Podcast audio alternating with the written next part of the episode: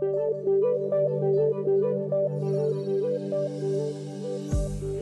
hello, everyone, and welcome to another episode of Hello Mentor. Uh, today's episode was actually recorded via Zoom uh, because of the movement control order in Malaysia. Um, so the sound quality might change a little bit from the usual uh, episode, but the conversations are nevertheless still just as interesting. Today we're speaking to Hannah Tan. Hannah is a high school dropout who never gave up. She became the first Malaysian to sign a multi million dollar recording deal in Japan. She's a computer science and IT valedictorian and 4.0 GPA merit scholar despite multiple health challenges at the time.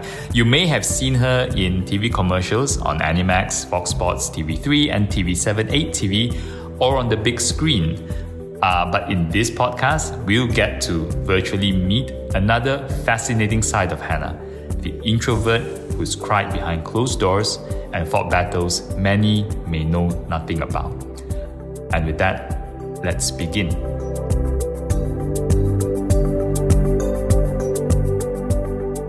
Hi, Hannah. Hello. Hi. Hi, Derek. Hello. Thanks. Uh, thanks for doing this. Um, I'm I'm really glad to be able to kind of well, sort of meet you in person, sort of. Yes. well, thank you for trusting me with this um, session. yeah, and um, with with most with most uh, guests, we I tend to kind of take some time to warm up to some of the heavier questions, but um. Okay. But I kind of want to jump in because on your bio, on your own webpage, I read through it and I was like, oh wow, like you shared a really candid story about your life you know, mm-hmm. when you were young and yeah. all the, all the, I'm not even sure like challenges is the right word for everything that you actually went through. all the mistakes seemed, made, right? All the mistakes, well, seems like quite heavy, like, quite a lot, right? And and it starts from how you ran away when you were 16. Yeah. You know, yeah. So uh, I'd love to hear a story. Like maybe you can tell us a story, like kind of what um. happened there, and like you know how we kind of built up to where you are today. Um, okay, uh, I, am not um, the sort of person that's great with words. Um, as an introvert, I kind of struggle um, articulating my thoughts and sentiments sometimes. Um, so bear with me. uh-huh. I'm, well, I'm sure that's not true, but let's, I'm not a great see. storyteller. uh, but um, okay, uh, yeah. So at the age of well, I to give you a little bit of uh, a background, my my dad used to be a pastor. Um, mm. He worked in a church um, and he came from a very conventional, at that time, uh, school mm. of thought um, uh, in terms of theology and, and, right. and, and so it was, we start, well, he's a completely different person, right? I mean, he's, he's changed for the better. Uh, but I remember my dad back then, he was the kind of father that, Christian father that, you know, didn't allow us to listen to secular radio stations oh, okay. or um, TV without supervision. No, no, oh, wow. no talking oh, wow. to boys. And I used to remember um, when my friends used to call me, uh, and you know, when you're a teenager, um, I mean, boys, right? they yeah, come yeah. into the picture. So, so my dad I guess, always, right. my dad was always very uh, protective in that sense. So he said, no boys. Um, and sometimes, you know, some boys would like to uh, call me, um, and my father figured it out. So mm. since then, he said that all calls need to be taken on speakerphone. Mm. Um, um, wow. so, uh, yeah, because you, back in those days, that there wasn't mobile phones and all that. Yeah. So people, you you know, call the house phone. There's only one phone in the house, right? The house phone. And mm. so initially, um, the the boys would get the girls to call and say hi can i speak to hannah? And then after that they'll pass the phone over to the boy. Oh uh, that's so clever though. Is that like your sister or something? Is that what they do so my father outsmart us all um, and um, so yeah i remember those days where um, the first time uh, i wasn't allowed to go to parties or you know hang out. And my dad was a very hands-on father. He would send me to school um, at the initial stages, um, and then he would pick me up. So he will mm. know who my friends are, and he's always on time or early. Mm. Um, so there's no room for um, anything that is non-compliant by my father's rules. Mm. And uh, so I remember the first movie that I ever watched. You know, my friends wanted to go and watch a movie, and that time, I'm old.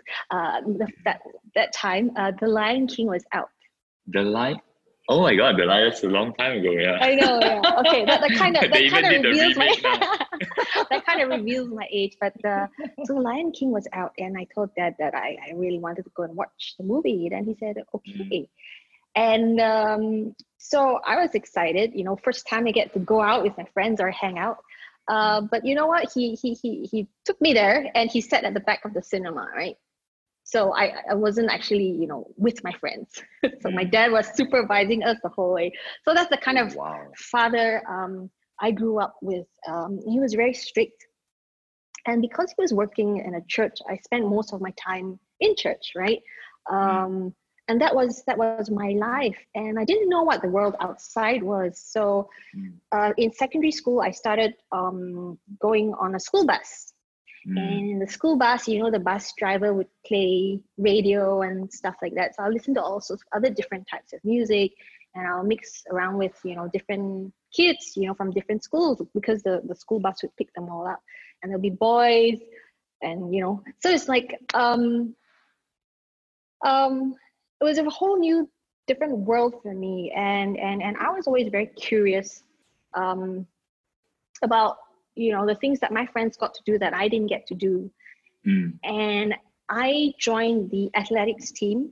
Um, i had very short legs but surprisingly okay. i was able to run fast enough to make it to the state team.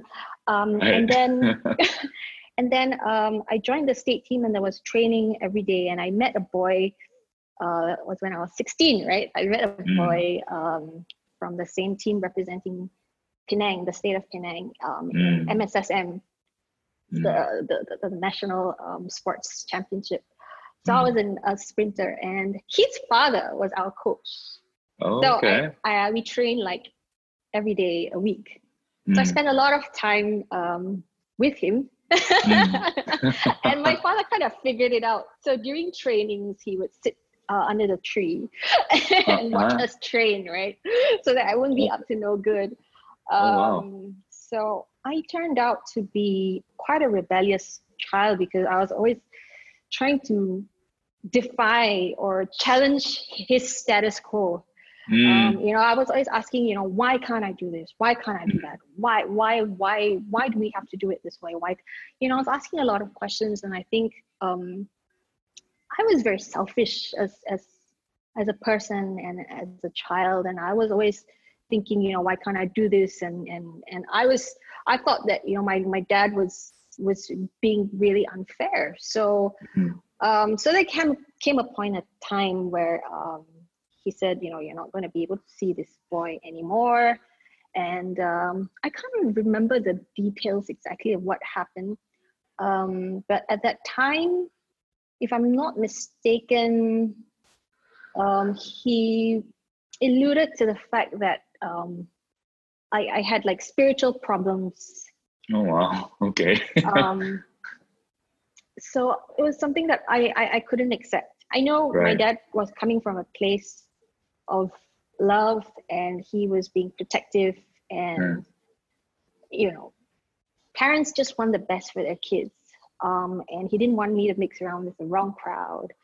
Uh, mm. Uh, but at that time, I you know I didn't think of it that way. I always saw mm. it as though my dad was just trying to be mean, and mm. uh, so um, there was one day where um, I was uh, punished, as in I was asked to go to my room and uh, to study, right? And and I something had happened that day that I wasn't happy about and i felt um, i felt i felt as though i was being jailed or i was living in a in a prison because mm. there was so many things that i couldn't do and so this rebellious you know 16 year old at that time you know i said i'm just going to run away from home so mm. what i did was um, at that time there was uh, we lived in a terrace house and the bottom room was where the study table is.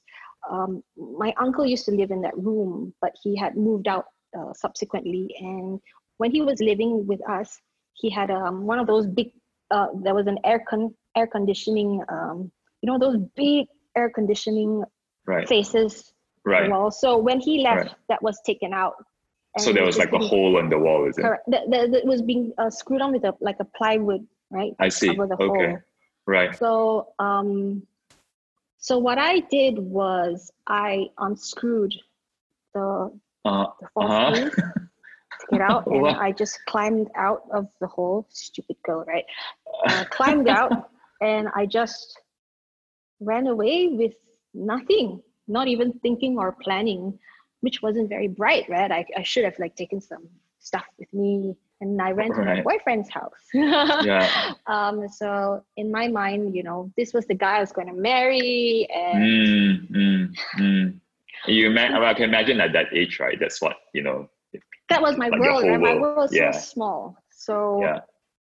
looking back, I mean, thinking about all these things, I mean, with with with pers- with a better perspective um, and with age, you know, you kind of reflect and, and think like, what was I thinking back then? You know, Mm, that that was the mind of a of a very sheltered 16 year old who who really i think it was more of um i was a very emotional child.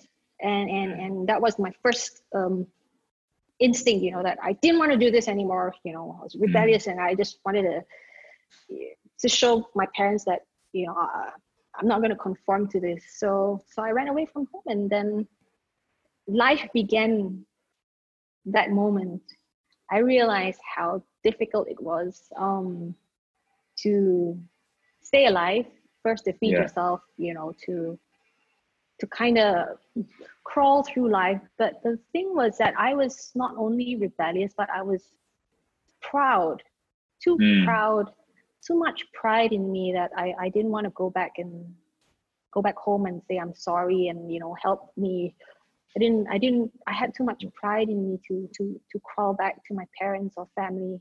And because of my actions i think i mean i caused them a lot of grief. Right. even my two younger sisters and it took many years many many years to for us to heal and move on from that. Um but So, so you was- never quite went back, is that right? Like you, I, ne- I i never went back um oh, okay. so uh that was the day i quit school i guess because i never went back to school um so that was when i was in form four and uh, i was a pure science student wow. and um, I think I know my parents would have felt that they they sacrificed so much for me, and I just threw it all away in just that one Mm. silly thought.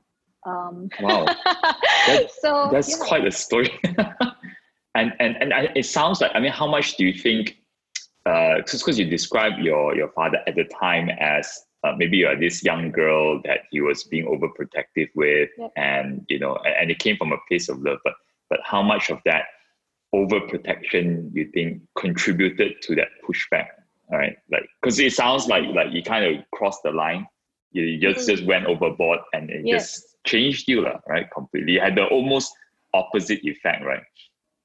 Um, you know, I always, well, now I, I, I come to think of it, it's, it's the extremes that magnify the personality within, or it's the extremes that magnify what is actually true in every situation or in every person.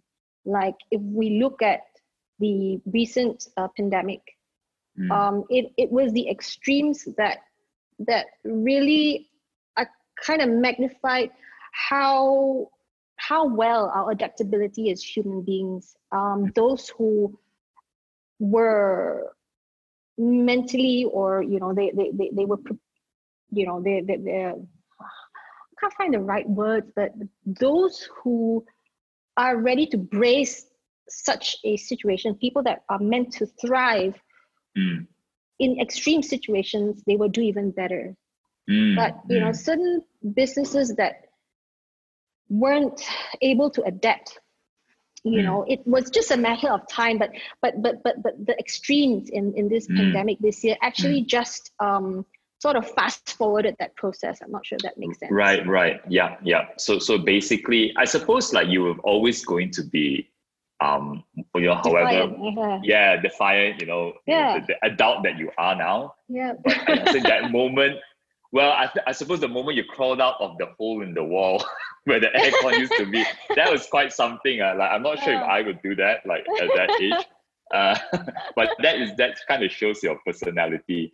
Um, yeah. and and and oh, so oh, you never went back to school and you just left. So how do you kind of sustain your life at that time? Um, so I went to my uh, boyfriend's house um, yeah. at that time, mm. and his parents were kind enough to take me in. Okay. Uh, and uh, they fed me, and I stayed with him for a while. Mm. Obviously, I couldn't do that long term. Mm. And um, I remember a year later, I can't, I can't recall the exact details, but I hmm. remember mm. having a conversation with my mom. I'm not mistaken. Mm. I had the courage to call back, and she mm. said that you know you no matter what it is, if you don't want to come back, it's okay, but you need an education. And somehow or other, you must try and find a way to take SPM as a private candidate because mm. that is that's the that's the basics of what will get you through life and education at the very least. And I, yeah. I remember telling my mom that because she said, you know, go back to school. And I said, uh, no, because I would be so embarrassed because they have gone to my school, right? And um, mm. everybody knows what happens. And at that time, I was actually a prefect in school and wow. um, doing all the things that you know my dad really wanted me to do. Um, so he's a typical Chinese father that you know, mm. typical Chinese father that you know will push us to study hard to get good grades and to be top of the class. And you know, when I was young, teaching me mathematics, he would teach me mathematics with a rotan. Mm. Um, so there's very little margin for error in my mind at that time as a child. And I was hesitant to go back to school because I knew that if I go back to school, I'll be humiliated, right? That was, you know, I, I, I knew I did something wrong. And when you do something wrong, you, you, you will be, you will stand in shame right that that mm. that's the rule that's mm. that's that's the the rule right um and so i didn't go back to school but um, mom said you know try if you don't want to go back to school it's okay see if you can take your exams as a private candidate um mm. and then i was like you know i was in science stream uh, and I, I didn't go for classes i don't even know if i can even pass i don't know what's mm. going on and mm. so she said just go, you know. Um, so I enrolled. Um, I got, um, I was placed in a, a, random school. So I did all the examinations and mirac- miraculously, yeah, miraculously, I, um, I got through it, SPM, mm. um, with a great one.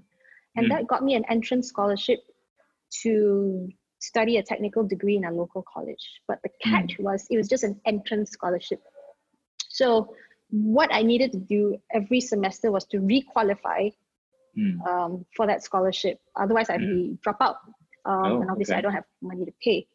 Yeah. So, um, so I did a computer science degree, um, completely mm. some something that I didn't want to do. I want to do business marketing. Right, right. But uh, I ended up with a computer science uh, course and um, the, so is the, it because the, they they assign the course to you yes so at that time oh, okay. back in those days computer science was was the forward going um, mm.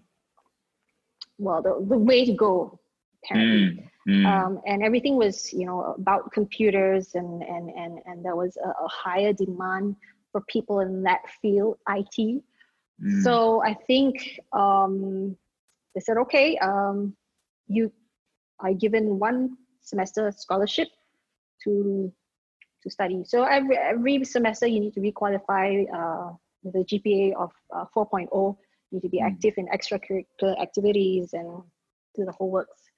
Uh, so I thought, huh, quite impossible because I have to work nine to five to, as and without a without um, um, a, a, a diploma or degree, my starting pay was 900 ringgit. Mm. I, I worked as an administrative staff in the college, so I Mm. did uh, all the typing, and then part time I would work for um, a law firm. Um, I do typing, type the affidavits and stuff like that, and then in in college there was this tutor men, tutorship uh, program. Um, so I my results were good enough to tutor other people, and what I would also do was do assignments for my seniors. That I would get money that way, and um, Oh wow. and then um, Where do you find time to study? I, I I didn't sleep at all. Like every day, I would uh, I would average two to three hours of sleep. Some days there's no sleep at all. But I think when you're young back then, you know, and you're hungry and you're desperate, I think you don't really think so much. You just go on and just just just go with the flow and just things just you don't really think so much and then you realize oh i haven't slept in so many days right but um i think what kept me going was that hunger because I, I didn't have money and I was tired of being poor, but I knew that I, I, I- just need to get this degree. Mm. And it was tough because I was taking night classes. I'm working Mm. nine to five. So Yeah. I, but thankfully the, the, the classes and the place that I work is in the same place. Um, Mm. Weekends I would teach uh, music. My my you know be, thankfully because of my dad you know he was so kiasu he made me do piano, and um, by the age of whatever I, I had already completed my diploma before I ran away Uh-huh. from home. So Wow. I had that to to to earn some money through teaching. So Mm. if my dad wasn't kiasu enough to push us, you know, with the rotan and the piano there, then I wouldn't Mm. have I wouldn't have that Mm. to fall back on. So Mm. Mm. so it was i remember so many odd jobs um, and then the full-time job and the night classes and the assignments and so i i almost had a nervous breakdown when i was in college you know trying to juggle all this and and and i was still in that relationship with the guy Oh, really? Oh, I see. Okay. wow, that's like uh, that's a teenager's version of love, I guess. so But- um yeah. yeah so life in in actuality started that early for me and, and Mm. i was immersed in in in the whole uh, system the ecosystem of you know um trying to to to to to, to live up to society's expectations of possessing a paper qualification Mm. uh, trying to you know meet all the requirements so that I could continue my course every semester Mm. um, and just I, I think you know just just just trying to live another day and just just survive. So I didn't really think much about oh you know is it something I can do or not? There was no fear in me because I didn't have time to think evaluate assess and do all these things that today typically when you make a decision you, you, the process that you you know the thought process Mm. that you go through in in a human brain. So at Mm. that time it's just ah i can make money from here i do this. Oh this is something i can make money from. I do this.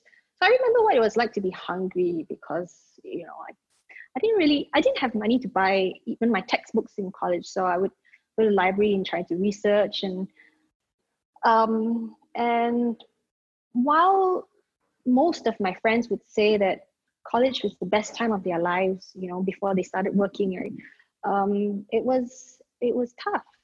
Uh, and i remember every at the end of every semester i would go and run to the notice board to see if uh, what my grades are because i knew that if it wasn't a 4.0 i couldn't You would lose your scholarship. exactly Right. that was it for me right um, so it's quite nerve wracking at the end of every semester.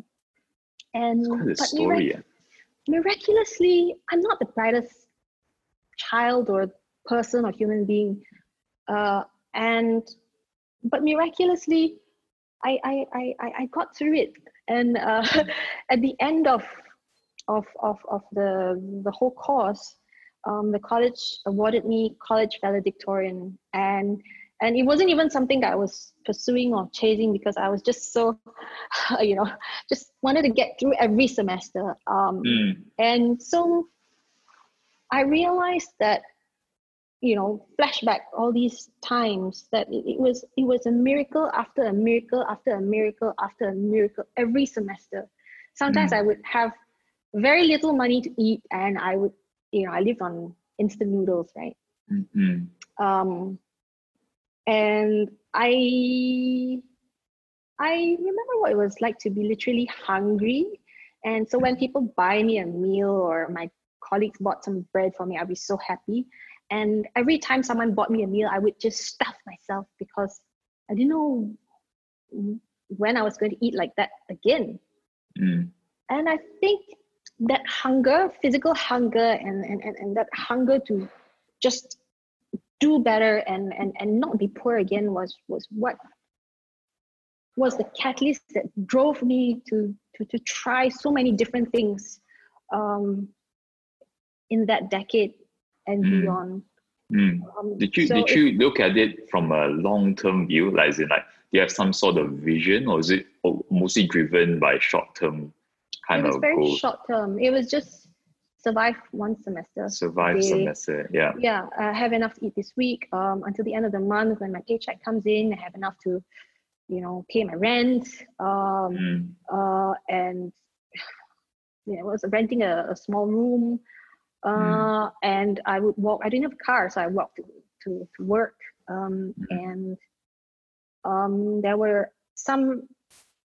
I met some people that you know were in a band, and they happened to be from a church band, right? So Mm. and then they introduced me to this church so i went there and it was a good community because you know they would feed me and you know so to me i was just like thinking okay i've got people to kind of like you know talk to or Mm. uh, they were all adults right so Mm. i um i think come to think of it there was there was so many things i learned from that that that chapter um, Mm. which i would i would say was one of the the, the, the most challenging chapters of my life but that Right. was what would prepare me mentally um, for and physically and everything else for the next chapter to come um, Yeah. so i thought that was bad but you know but but but i realized that it wasn't actually bad i, I gained so much from that and Mm. because it's it's it's it's in desperation that we move out of our comfort zones if i were Yeah. to have no discomfort uh, no pain nothing then i wouldn't grow because who wants to move out of comfort zone who wants to be Mm. uncomfortable but that discomfort is that we feel that's called growth Mm. and I realized that hey, okay, I learned this, I learned that, uh, I learned so many other things that people, the, the, kids my age, didn't get to, didn't get the opportunity to learn. Mm. Um, Mm. So I saw that eventually as um, that was a blessing in disguise. Obviously, back in back at that time, You know, probably hated it, right? I said, I used to ask, you know, I said, God, I mean, if you're there, you know, why me? Why do you let me go through this? And you know, I mean, God must probably be looking down at me and say, you chose this, or you ran away from it. But God, you know, come to think of it, it was one miracle, one miracle after another, and and and and there was, it felt as though there was something, or there was something bigger, uh, Mm. something divine that was helping me through each obstacle. You Mm. know, um, someone looking out for me. Mm. So Mm. Sometimes I think the uh, the hardship kind of you can really see the strength of the human spirit uh, in some way, right? And then and then it forms your like the foundation, I suppose, for your life in some sense, right? So Yeah, yeah, yeah. yeah, Yeah, yeah, yeah. Like, like you say, it's like a blessing in disguise. Like if you look back, it feels like a blessing. And Yeah. and I think a lot of times, um, you know, when some some people are going through a hard time, I try to tell Yeah. them like, oh, number one, you will pass, and number two, you know, um, when you get through this, right, you will find every time when you look back, you're like, oh, I'm glad that happened. Very often it's like because this happened, therefore, you know, I'm like this or I'm like Yeah. that, you know. yeah yeah um, what I've eventually learned to do was, um, you know, we go through different character building seasons in life. And in, mm. in every major character building season, you have the small daily challenges or the weekly or seasonal challenges, like, uh, you know, dealing with colleagues or uh, bosses or things at work or in families or marriages, relationships, you know, mm. full spectrum, right? So what I've mm. learned to do was with every challenge, um, I, I, I, open a notepad um, on my phone and I, I label it and I write down um, the sentiments, how I feel, and the details of whatever I can remember. You know, this person did this to me, and I feel this way because this is, and I'm so uh, frustrated because this, this, this is, and I put down everything. I just export my thoughts um, gradually, and I also uh, learned below that to write down, you know, what is this trying to teach me? Mm. You know, what is this person trying to teach me? What is this scenario trying to teach me? Because by identifying that at the earlier stages, um, it would when when it happens again, because life gives us what we need most practice in. So we will keep meeting the same type of people that annoy us, or the same type of bosses, you know, uh, or actually like life stresses are caused by human beings i'm sure you agree mm. it's oh, not yeah. the workload right it's the people yeah. so yeah so you keep encountering the same type of personality of people a profile of people until they no longer become a problem to you that means mm. you have learned how to right. work with them right. Um, so that's when when they no longer become a problem to you it, it just shows you that you're, you're getting better and better and better at managing them or managing you know that that relationship or that right. environment and then you level up right Right. Life gives us what we need most practice in. So the sooner we realize what this chapter is teaching us, the sooner mm. we can identify it, and the sooner we can level up. Because um, when we're in the middle of a storm, uh, mm. where we, we, we get very emotional, it's, it's, just part of human beings, right? We get emotional. Um, mm. But when we were emotional, um, the emotions will overpower our intelligence. Mm. And you realize that the most rational people or the smartest people won't be able to think straight when mm. they're heartbroken or. You know. Mm. Mm. I mean we're human after all. So yeah. Exactly. Right? So so having something that's there when you've penned down everything, when you've exported all these things, when you are, you know, when you're not emotional, you do that. Having this um, is something for us to go back to when we're emotional. We can't think, right? So we refer mm. that to remind us why we're in this scenario, why we're in this season, and what can we learn from it. So we remind ourselves that, hey, actually, this is what it's trying to teach me patience. You know, it's trying to teach me, um, you know, this, this, is that. So mm. we may not, it, it won't go away immediately because something my husband said recently is practice makes permanent. So mm. the thing that we keep doing is what will set the foundation. Uh, uh, mm. Every, I mean, in our lives. So, right. um, so, so, so the idea is okay. So if you're having, for example, having issues with your colleagues at work or this boss, you know, you, you mm. still have to go to work, right? So mm. today, you know, this boss will irritate you so much, and you're like, ah, oh, I want to quit, right? You go mm. back home, you you you pen it down. Then you you realize okay this this is trying to teach me tolerance or sometimes peace is better than being right you know? Peace is always better than being right. Um, mm. then the next day you go to work and you you look at it in the morning um, okay this is what it's trying to teach me focus on this. And boss will irritate you but it will irritate you less today because it will suddenly click like ah right this is what it's trying to teach me. So you're trying to coach yourself mm. into not letting the situation bother you as much as yesterday. So the idea is to do it better every day, to do better every day. Mm. Not to get over it instantaneously, but mm. to do it better every day. So you mm. practice. And with repetition comes ease, right? Mm. So practice makes permanent. You just need to be very consistent. Um, if you're, you're, you're, you're consistent with you know your workouts, you know, you get the six pack abs.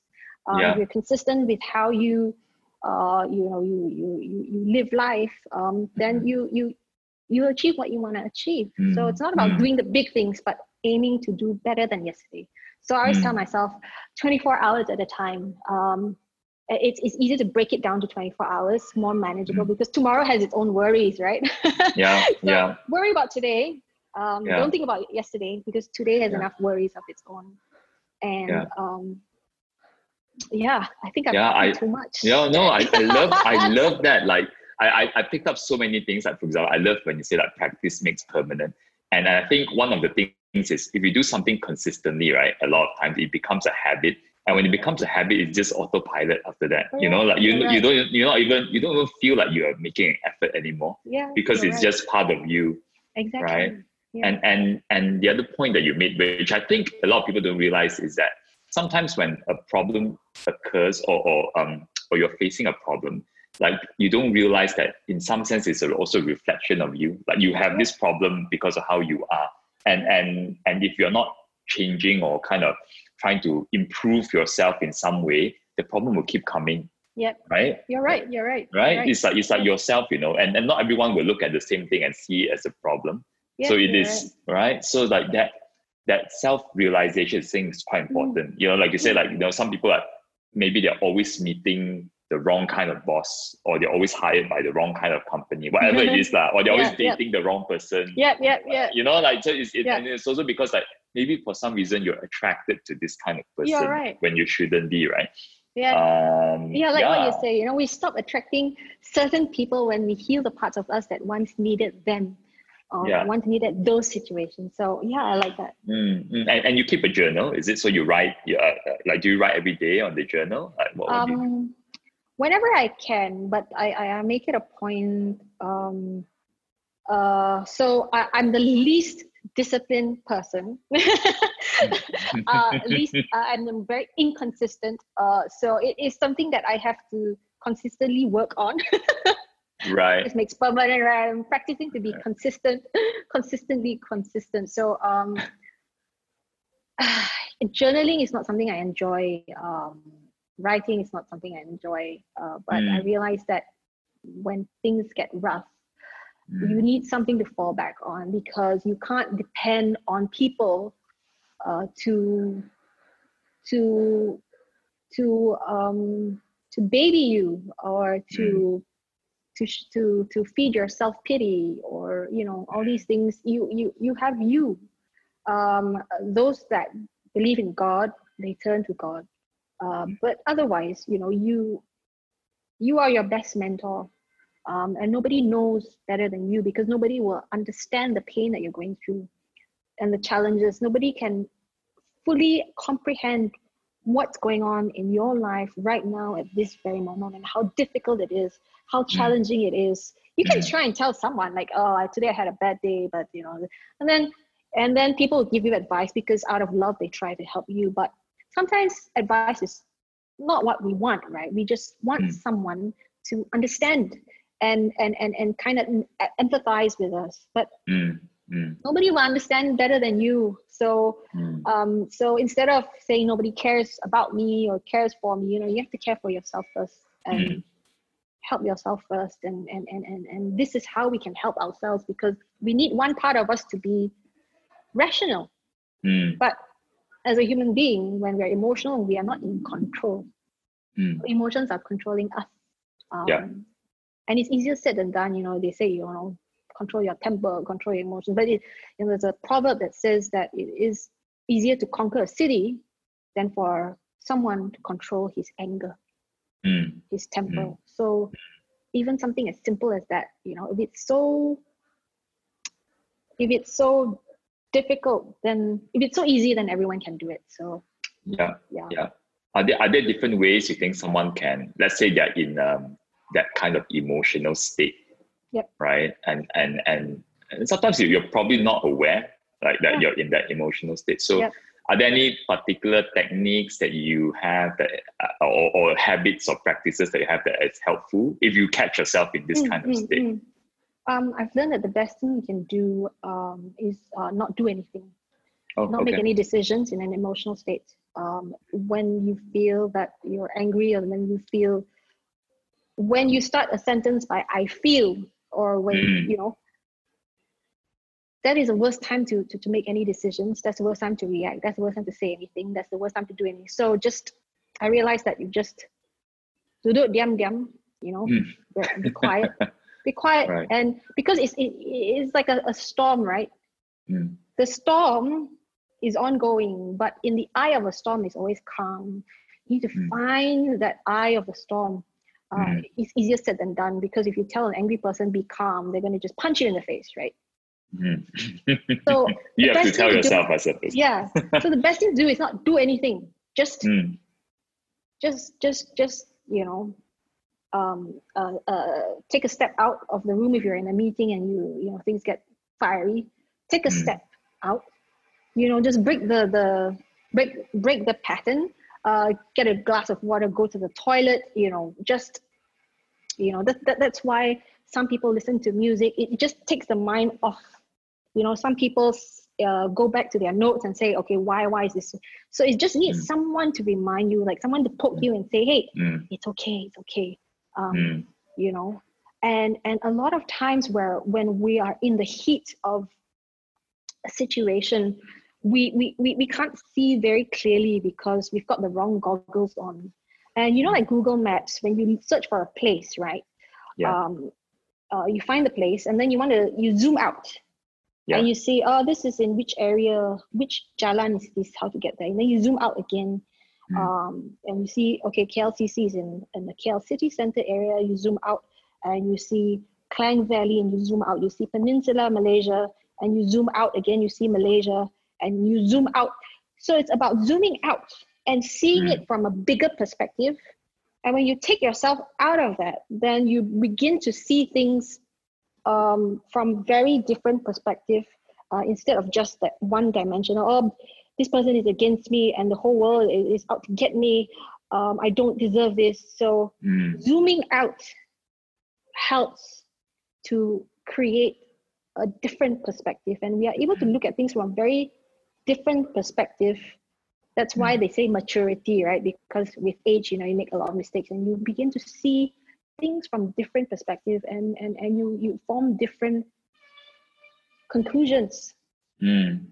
um, so then you realize that it's not just about you the world doesn't revolve around you and, and Mm. there's always um, what you think is important today may not Mm. mean anything down the, the line so um, so the, you know the, so so so so take it one step at a time uh, and just disconnect yourself from that situation and and, and try to, to, to, to separate the emotions that's why Mm. some of the best leaders are the ones that people that are able to make good decisions because they are mentally m- more calm and quiet Mm. up here Mm. because when you Mm. listen to too much noise then Mm. you get confused but the best you know leaders i've met um, they're all generally relatively calm people uh, because they, they, they don't get so worked up with the nitty gritty they look um, at things from a bigger perspective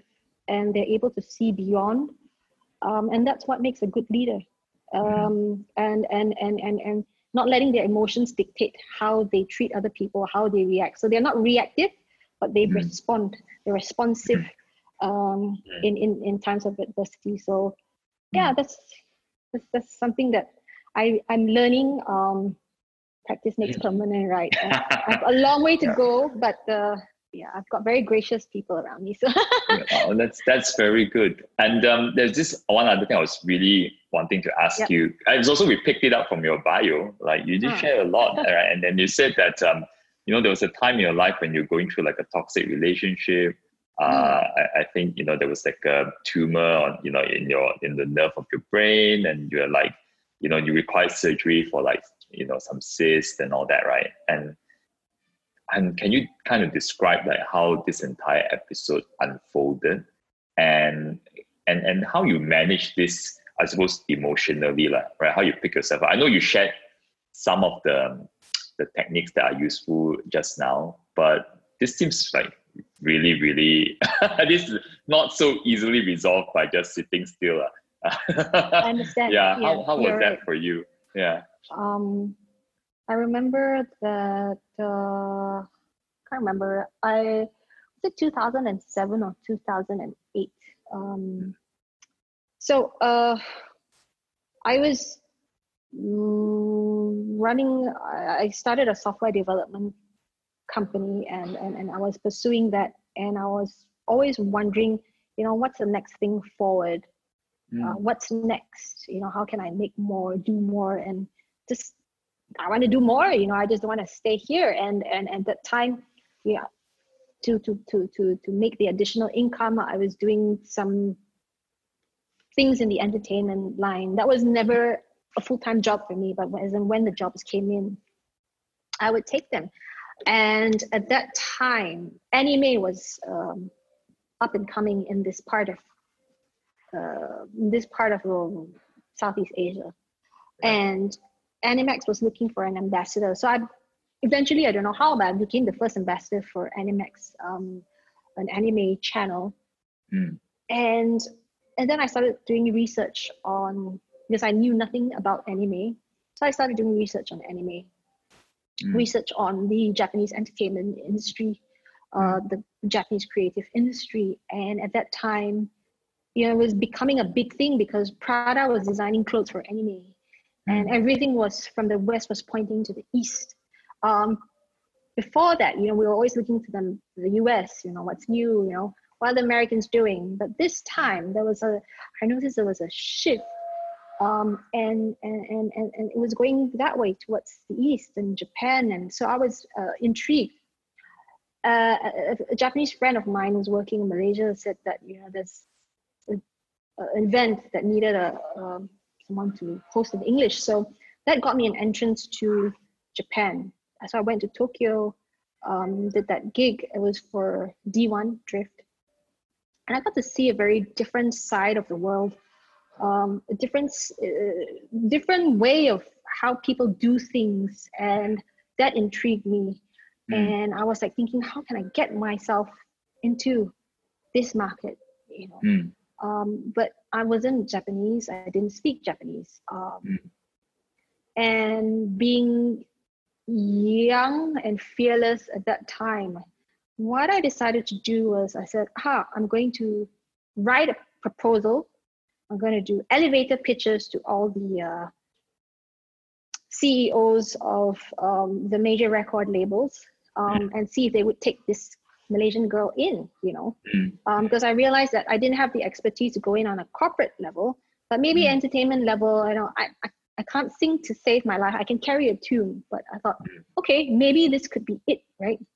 Mm. Um, so I that's what I did. You know, I I, I drew up um, business plans. I didn't know how to write business plans, right? So going Google what the business mm. plan. You know how to do cash flow and projections and all that. So so I did that, and I spent uh, about a year and a half or two years going back and forth, um, and I failed, right? Because I didn't get a contract. I failed to get a contract. Mm. And there was a lot of obstacles along the way.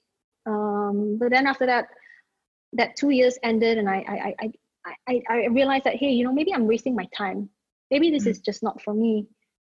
Um, and then I got a call mm. uh, from this Japanese independent Japanese record label that said mm. that hey, are you that Malaysian girl that wants to debut in Japan?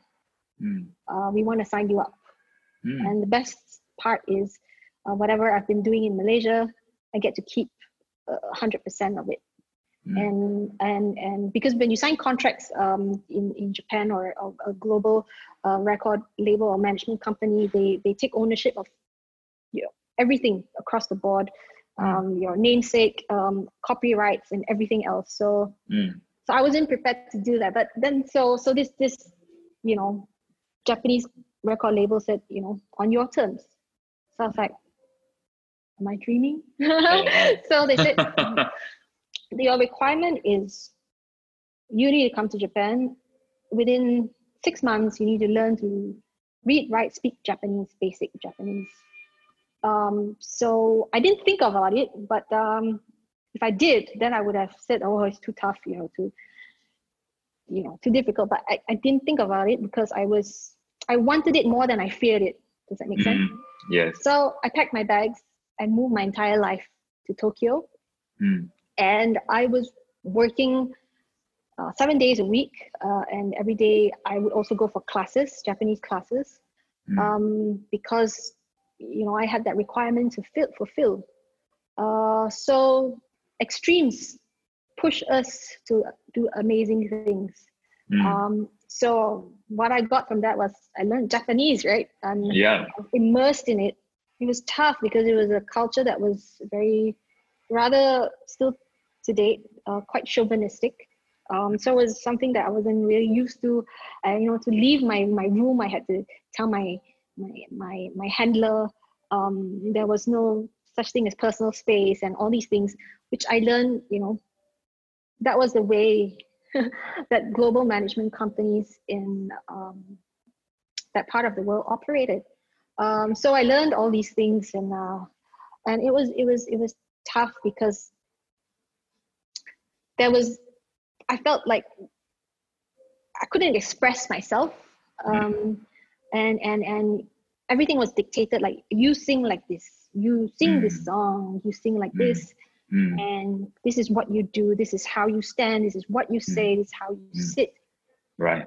and it was very restrictive um, and wow it, it, it took a lot of humility Mm. to conform uh, but that was a cultural thing that i had to respect and i learned um, so what what I, I had gone through in college you know those those uh, sleepless nights and and just you know learning to pick up things and and and and, and being quick to learn on your feet was the foundation of of, of japan uh, Mm. that kept me going in japan and the every day i used to cry and at that time i had you know somewhat reconciled with my family and i used to skype with mom and dad you know as i want to come back you know i i, Mm. I, I don't know why i did this and why am i you know doing all this and the mom said that um you know what you hold the dreams of so many malaysians in this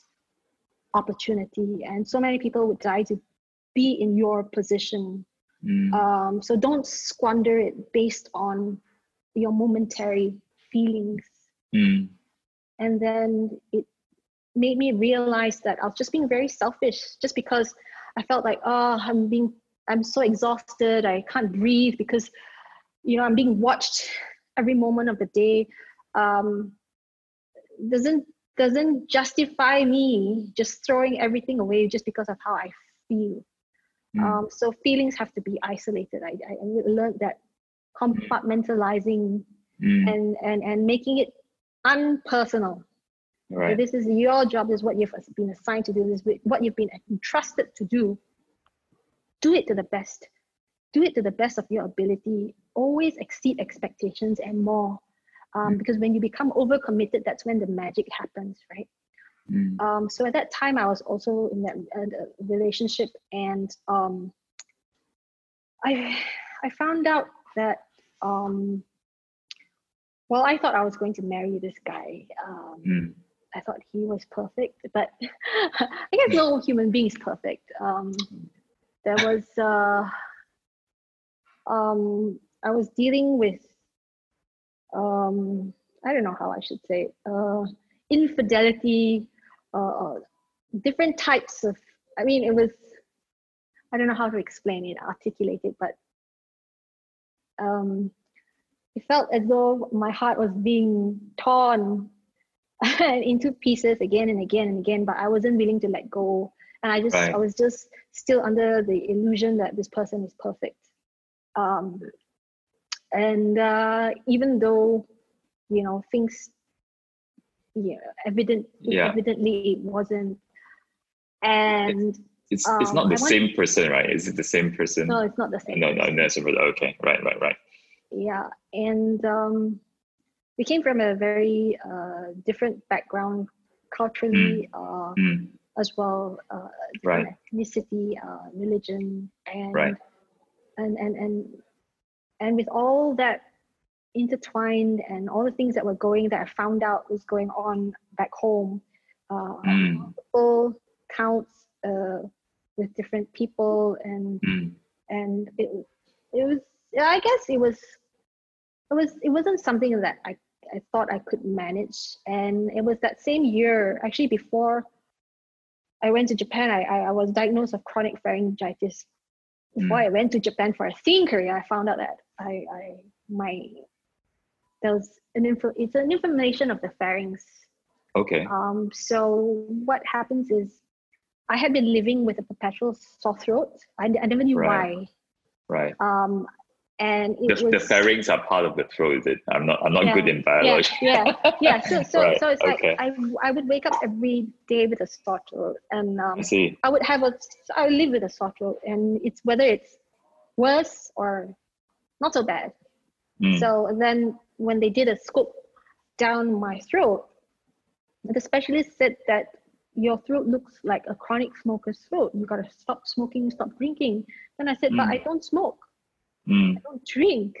Mm. And she said, uh, but this is what your throat looks like. And I saw on the Mm. monitor it was red, inflamed. And she said, if you came to me any later, you could have potentially lost your voice entirely. Oh wow. So that was a very close call. And um, um, I realized when I went to Japan, I was I was asking myself, you know, okay, you know, I have something to be excited about because I got this contract, but Yeah. mixed feelings because, you know, I'm I, I just I just found out the conclusion of this is that Mm. and and I had been living with headaches um, for about the same time. I never knew what it was, and I used to pull my hair because it, it was so painful. And uh, most of the doctors says migraine. I was on medication for the longest time, and and then I went to see this doctor in, in Japan because part of my contract required me to do a, a medical there before I started work.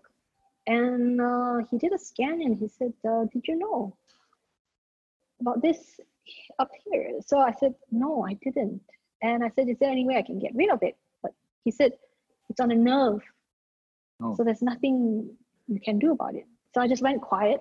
I didn't actually tell anyone Mm. at that time because I wasn't sure what I was. I, I didn't know what to make of it. Mm. But at that time in my mind, I was like, oh, at least I have closure. The fact that this is the cause of the pain here and here. Right. And at that time, that year itself, um, I had a second occurrence of um, ovarian cyst in, in my Right. ovaries and um, tumor marker Right. It was positive, and and so that all happened happened in the same year. Um, Oh, and so I was I was questioning. I was like, so God, God, uh, I don't quite understand. You know, you give me this, but you this this this this this, this, this doesn't quite add up. So, you know, yeah. what? And I used to put the blame on God. I say, God, why did you let me do this? Why, why, why, why, why me? But I Mm. realized that um, when something good happens, I never ask God, why me? Why did you give me that good thing? You know, it was just a very one-sided conversation I had with God, and very Yeah. biased, very selfish. Right. Um, I realized it today. I didn't realize it then. Um, but fast forward, all that you know, I I I, I didn't deal with it perfectly um, in a way that I would have dealt with it today Right. because then my my level of maturity is very different um, so it took people like my mom you know to speak sense into me Mm. um, it took a lot of reading I, I didn't have a mentor so i used to read a lot of books Mm. I, I don't really love reading nonfiction books at that time, but I Mm. learned um, that if I can't afford to get this person to teach me this or that, then the fastest way is I can learn through books because being a second-hand learner uh, means that you don't have to make the first-hand mistakes that these people made. And that's what's so great about listening to podcasts or people's Mm. stories because Mm. you become a second-hand learner um, and you get to avoid the mistakes that they made and and and and, and try and take build on that um, so looking back you know I, I i realized then that what had happened 10 years before at college you know and and and and, and that fighting spirit was what carried me to that next season. And I mean, Japan taught me a lot. Um, and being being being able to be exposed to that culture of you know if I want something from you, if I ask you now, I actually want it last week. oh, right. that kind of thing. And, and seeing how how they work.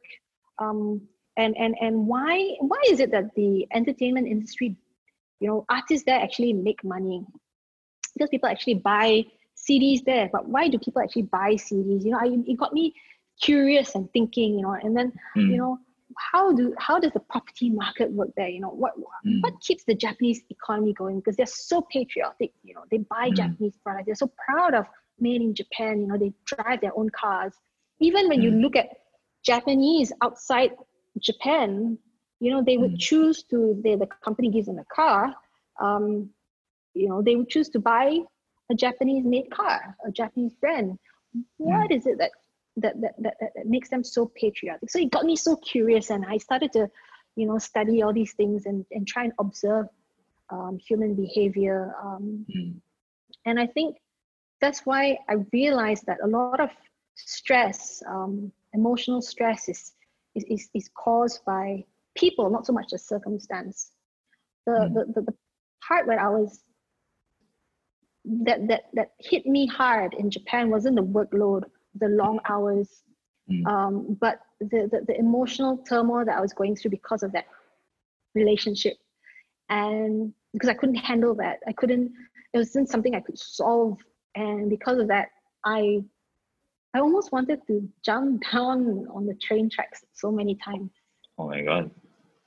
I was thinking of creative ways to end my life because I think being heartbroken sometimes is more painful than any physical pain that you could feel mm. because it's mm. not something that I don't know if you've been heartbroken before, but when I've been heartbroken and that feeling that your heart is, is literally painful. I don't know how to express it, but you know, you cry until you've no more tears to cry and and, and it's just literally painful. But you don't know how to get rid of that pain and mm. it doesn't go away. So mm. that's why I thought maybe ending my life would end this pain. Mm. Um, How do you uh, pull so, through that though? Like, did you like?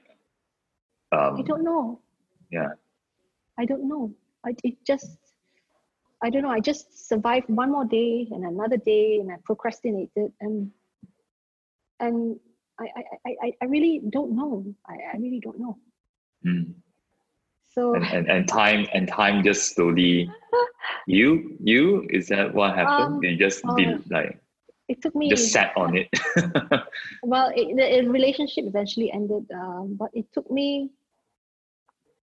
There's a lot of baggage from that relationship, and I think um, it took me it took me almost a decade to forgive and let go wow. to be able to think about that person or you know rec- recount back the scenario or the the past without tearing or bursting out into tears you know mm. so and and to be able to say to be able to genuinely in my heart to be able to say okay you know i bless you i i mean i, I hope and wish you all the best you know so it, 10 years is a long time but there was no shortcut. You know, sometimes I say, okay, really I forgive already. I forgive already. But you know, when you think about the past, you know, you feel that it wasn't you were fairly unfairly treated. Um, then you think for all these other things, then you know you start to tear. But that means you haven't really healed, right? You haven't actually mm. moved on. You haven't, you know. So, it, but you get better every day. So you hurt less and less and less. So I when I journey with people through heartbreaks, um, it's tough because you can't tell them that you'll be okay because it doesn't feel okay. Mm. Um, but you can tell a person that let's work towards you mm. hurting less tomorrow. You won't heal immediately, but it's okay because I took 10 years to heal. Mm. Um, and we just need to make sure that we heal and grieve um, grieving is not just for the dead, right? Because when you lost a part of you, um, uh, even as a business, you know, you build a business and you, you had to let it go. That, it, it will cause you a certain amount of grief and you need to fully grieve and, and, and, and be able to finish grieving before you can move on because otherwise mm. it comes with a lot of baggage mm. and baggage will just compound with interest no. so yeah so i learned wow. a lot of my my my lessons um, from relationships dealing with different sorts of people dealing with to what i would in my head at that in the moment call difficult people to me um, mm. because i didn't it was like I keep asking myself, huh? People like this exist. I can't believe people like this exist. People do these things. Why? So sometimes it's not about understanding them, but uh, adjusting our approach to it. So we can't change them. Mm, mm. But we can change our approach uh, by trying to identify what this person is trying to teach me. What's mm. this scenario trying to teach me? The sooner I learn it, you know, the sooner this person is not going to be a problem for me anymore. So mm.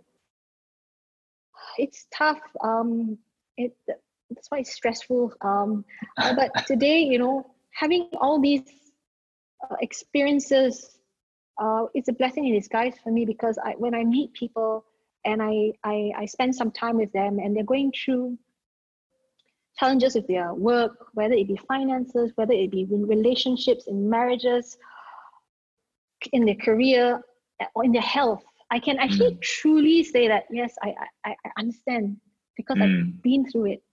So mm. now today I understand why I've had the opportunity. God actually entrusted me with all these wide spectrum of challenges. Mm. Um, because that allows me, gives me an opportunity to journey with different people in different um, categories of challenges and to be mm. able to truly tell them that hey this is your future self telling you that you will get through this i'm mm. the un- most unlikely person um, you know but god showed me grace and love. So i just want to make sure that i'm an extension of that to you. And in the future once you get past this your story your test will be your testimony. And you will mm. in turn hold someone else's hand. And and and that's how we make the world a better place because we can't change the world. Um, but we can be you know the change in one person's world. And that's all it mm. takes mm. because that's what our world is at that moment right mm. that problem is our world because we, we cannot go beyond that if we, we don't overcome that so just mm. just just you know journey with one person and that one person will journey with another person mm. and it's amazing um, what challenges do to us because we have a little bit more empathy for others. Yeah. we can understand a little bit better and we can relate. And we know that in times of pain, you don't want somebody to give you a solution. You just want somebody to sit there with you and says, and just yeah. say, yeah. Yeah, like everyone's climbing their own mountain, right? I suppose, yeah. and recognizing that is, yeah. is important. And I really admire how you I suppose go through each I, I use the word tragedy, I'm not sure it's the right word or not, but you can go through okay. each one and and still kind of view it very positively and come out of it more and you could say like mind and body in a very healthy way. Like still healthy, still positive, you know, still looking on the bright side, you know, and seeing what you learn from it rather than oh my life sucks and like a, you know rather than feeling like a victim which isn't very healthy right yeah, but it's um, normal it's normal it's normal that's why it's, it's counterintuitive normal, right? To yeah. it's counterintuitive to be positive all the time it's not mm. um, that's mm. why it's a decision that we have to make a brave decision that we have to make every day uh, when mm. we wake up that's why a routine in the morning um, creating good habits is important because it carries us through the day 24 hours at a time right yeah yeah yeah and and um, uh, now that you, you, mentioned the word routine in the morning so that one of the other questions i was going to ask you since you just mentioned it was do you have any routines to help you start the day yeah i do i, I didn't in the past mm. um, of the last half a decade i started um, and uh, so i get up two and a half hours earlier than my day has to start Okay. And what I do is I, um, no matter how little sleep I get, even if it's I can afford four hours of sleep at night, Mm. I'll sleep one and a half hours and have that Mm. two and a half hours allocated. Um, I'm, it's a protected time. Okay. Um, so I got that time very preciously. Uh, what I do is I go into a room, I uh, I get on my knees and I just cry my heart out, my eyes out, and I just talk to God. Oh. Um, um, and and and and I I have this book um, which I call my my map. I, I realized that I've, I've I've I've learned a lot from it. So I read that book every day, Mm. um, and uh, I try to study it. I try to memorize some parts of that book. And interestingly enough, whatever that pops out in that book kind of helps me is, is, is will eventually be relevant later part of the day. It's so Right. strange. It's so strange, but um Uh, what book is my- this? If you if you don't mind sharing. is it like So a non-fiction book or what? it's what a it's a very ancient book. Um it's called the Bible. Oh, all right, got it. I, I Right. uh, so so so the mornings are like um that's when you I suppose my you meditation and your meditation and you have that relationship or communicate with God and all that. Yeah. Right, yeah, yeah. right, right, right. Oh, got it, got it. So, I can't believe I yeah, asked because that question. no, no, it's okay. because someone told me he's someone I can't remember who. but Someone said, if you don't want God to talk to you, don't read the Bible. Being the defiant person that I am, I said, Mm. God talks to me through the Bible. I thought God says, "Hello, Hannah," you know. But you know, when you talk to people, most uh, religious people, you know, um, very few say that God talks to them in their ear, or Right. you know maybe in the olden days yes but you know, the, the, there's a reason why that happens you know in the bible. So i found a lot of answers to life you know through that one book. Uh, so it's quite Mm. interesting. And and so i said i'll try it you know. Mm, i don't mm, believe that. So i i did. And there was one day i just opened the book and mm. there was a passage in there. And i don't know why i just when i read as i read it i just tears just started coming down and and after that you know i i i, realized that okay you know i i feel a little lighter and um i have enough. I said i always ask god i said please give me enough joy love patience for the Mm. next 24 hours and i'll see you again tomorrow same time you know so that keeps me going and then after Right. that i go through my list of i have a i'm so grateful for a list so every Okay. day i have a, a i mean i go through that list and and and on the lowest days i try to to add on more things that i'm grateful for uh, even the smallest things like if i wake up with less pain today then i'm happy you know um Mm. I, I have a long list so um being sleep in my you know own bed um having my own pillow i don't have i have neck mobility today. Um my throat isn't as painful and this is that the whole list. And you know what? Even on the crappiest days um when you have, don't have enough sleep you feel tired you know after going through that you feel happy. And i have so many reasons to be happy because i have so many things to be grateful for. So that keeps me going and then i start the day.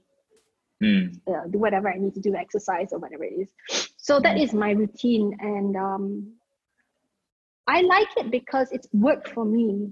Um, Yeah. I've tried different routines in the past. You know, wake up, Right. uh, do your exercise and things like that. But I realized that um, our spiritual and mental health is the foundation of our physical health, and how how we deal with the, the other health of other parts of our life Mm. because when we are spiritually healthy then we are men- spiritually strong then we are mentally strong we have the discipline to do things create good habits and the good habits will create you know uh, you know a better body a better you know whatever career whatever you're working on so that's the Mm. foundation and i used to um, they say that you know during the pandemic you know we, we, we got into this habit of washing hands right so we wash Mm. our hands so many times a day but Mm. you know we need to cleanse our mind as well Mm. because we, we, we, we get in so much junk throughout the day, so much Mm. information, so much news. Oh yeah. Um, so we need to declutter Um, you need to purge out and empty the trash every day. And mm. and and every day when we wake up, when we start the day, you know, people pile on their expectations on us. So when you wake up, you know, it could be your spouse, you know, uh, you know, the expectations that your spouse puts on us. Uh, so we, the spouse passes us a bag of expectations. And then if you have kids, you know, you have um, your kids have expectations as well. So your kids pass you a bag of expectations. Then you go to work, your colleagues pass you a bag of expectations. Your boss passes you a bag. Your social circle. At the end of the day, social media passes you a bag of expectations. You know, mm. and you come back after the whole day so heavy, so much to bear. And mm. how are you going to help the world when you have so much crap to deal with? Mm. So we need to find a way to just offload and unload so that we can continue to carry more the next day. So that's why a routine is is is, is great. Um, different people find uh, stress relief in, in, in, different ways. Music, exercising, mm. listening to audiobooks, um, podcasts, uh, mm. cooking. You know, so I guess find what works for you. There's, there's there's not one thing that works, but it could be a combination and it, it may change over time based on what you need and, and, and the season of growth you're in. That's why they say, you know, balance, work-life balance. There's no such thing as work-life balance because mm. if you're an entrepreneur, you're, you're, you're holding a baby. Your business mm. is your baby. So if you tell a mother uh, uh of an, uh, a, a, toddler that it's mm. crying at 4 a.m. in the morning, have work-life balance, go back to sleep. that doesn't work. When your baby right. calls, you go. When your business calls, that. you go right? Yeah. You, yeah. can't say that, oh, okay, uh, I'm running my own business, but five o'clock I need to go, I need to work out. There's no such thing. So so we get sometimes so caught up with the ratio of oh, you work is this much and uh, exercise is this much, uh, you need to have family this much. But if you think about it as balance, as when you're riding a bicycle, how you keep your balance, you just keep going, you know, doesn't matter where you are, you just need to keep pedaling and just keep going that's how you keep your balance, right? So um, yeah, Hannah. So the other thing I, I want, wanted to kind of ask you, and I was really curious about, was that yeah. I know that you're an entrepreneur, like you know, you're a TV host. Uh, I mean, you you're a singer, actress, and all that, right? Um, what's your main focus right now? What keeps you the busiest? Hmm. Um, I work um, with an investment holdings company right now. So uh, that uh, that and uh, uh, well over the years I've managed to I wanted to streamline um, everything that I was doing because I felt that I was being pulled in so many directions and not focusing on one. Mm. So um, it took some time to get my act in order. Uh, but uh, as of this year, for the first time in uh, many years, I managed to sleep eight full hours. wow.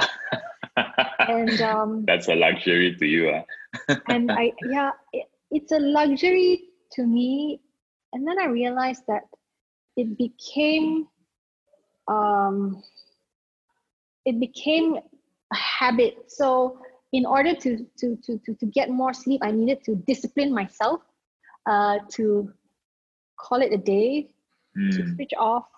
Hmm. Um, you know, but I'm not getting any younger, and uh, and over time, your body kind of just wears out.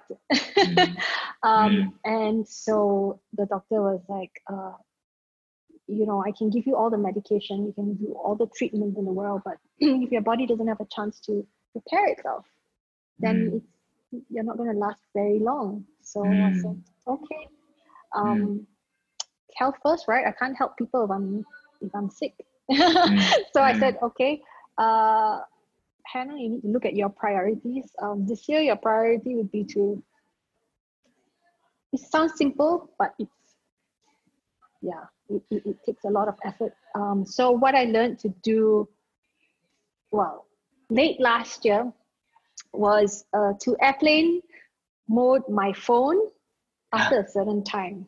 Oh, okay. And it takes a lot of discipline because you get really anxious. Like you go through a withdrawal, you know, like what if people try to call me or you know, what if work needs me or something goes wrong? And then my husband said that uh, if it's really urgent, your family knows how to contact me. Mm. Um, you can call the house phone. Um, And there's nothing that can cannot wait 24 hours until you're Mm. up or uh, at least eight hours. So I'm Mm. like, okay, you know. So Mm. after a while, you know, you learn to let go a little bit, a little bit, a little bit. Practice makes permanent, right? Let go a Mm. little bit. Until then, I started getting so used to it that I was like, oh, I love this isolation. And when the lockdown happened, being an introvert, I think, I think introverts enjoy the isolation a little bit more than the extroverts. Oh yeah, yeah. I know I do. So yeah. I realized that uh, it was the, the, the, the, the meetings, um, the face-to-face meetings, the presentations, or no, going for events that that was that that, that took the most out of me um, before this, you know, before we had all this isolation. And I realized that during the um, MCO, uh, during the lockdown, I was more productive. I mean, we were most of us were more busy because there was so much things, so many things to sort and get done. Um, but I was more productive and um, I got more things done, uh, and I was less stressed. So strange, right? More work, but less stress. And then I started to think about it, and I was trying to analyze it. Like, why am I less stressed? Why am I Mm. less anxious? Um, Mm. because when I meet, before I meet people, uh, before I do any interviews, so I don't Mm.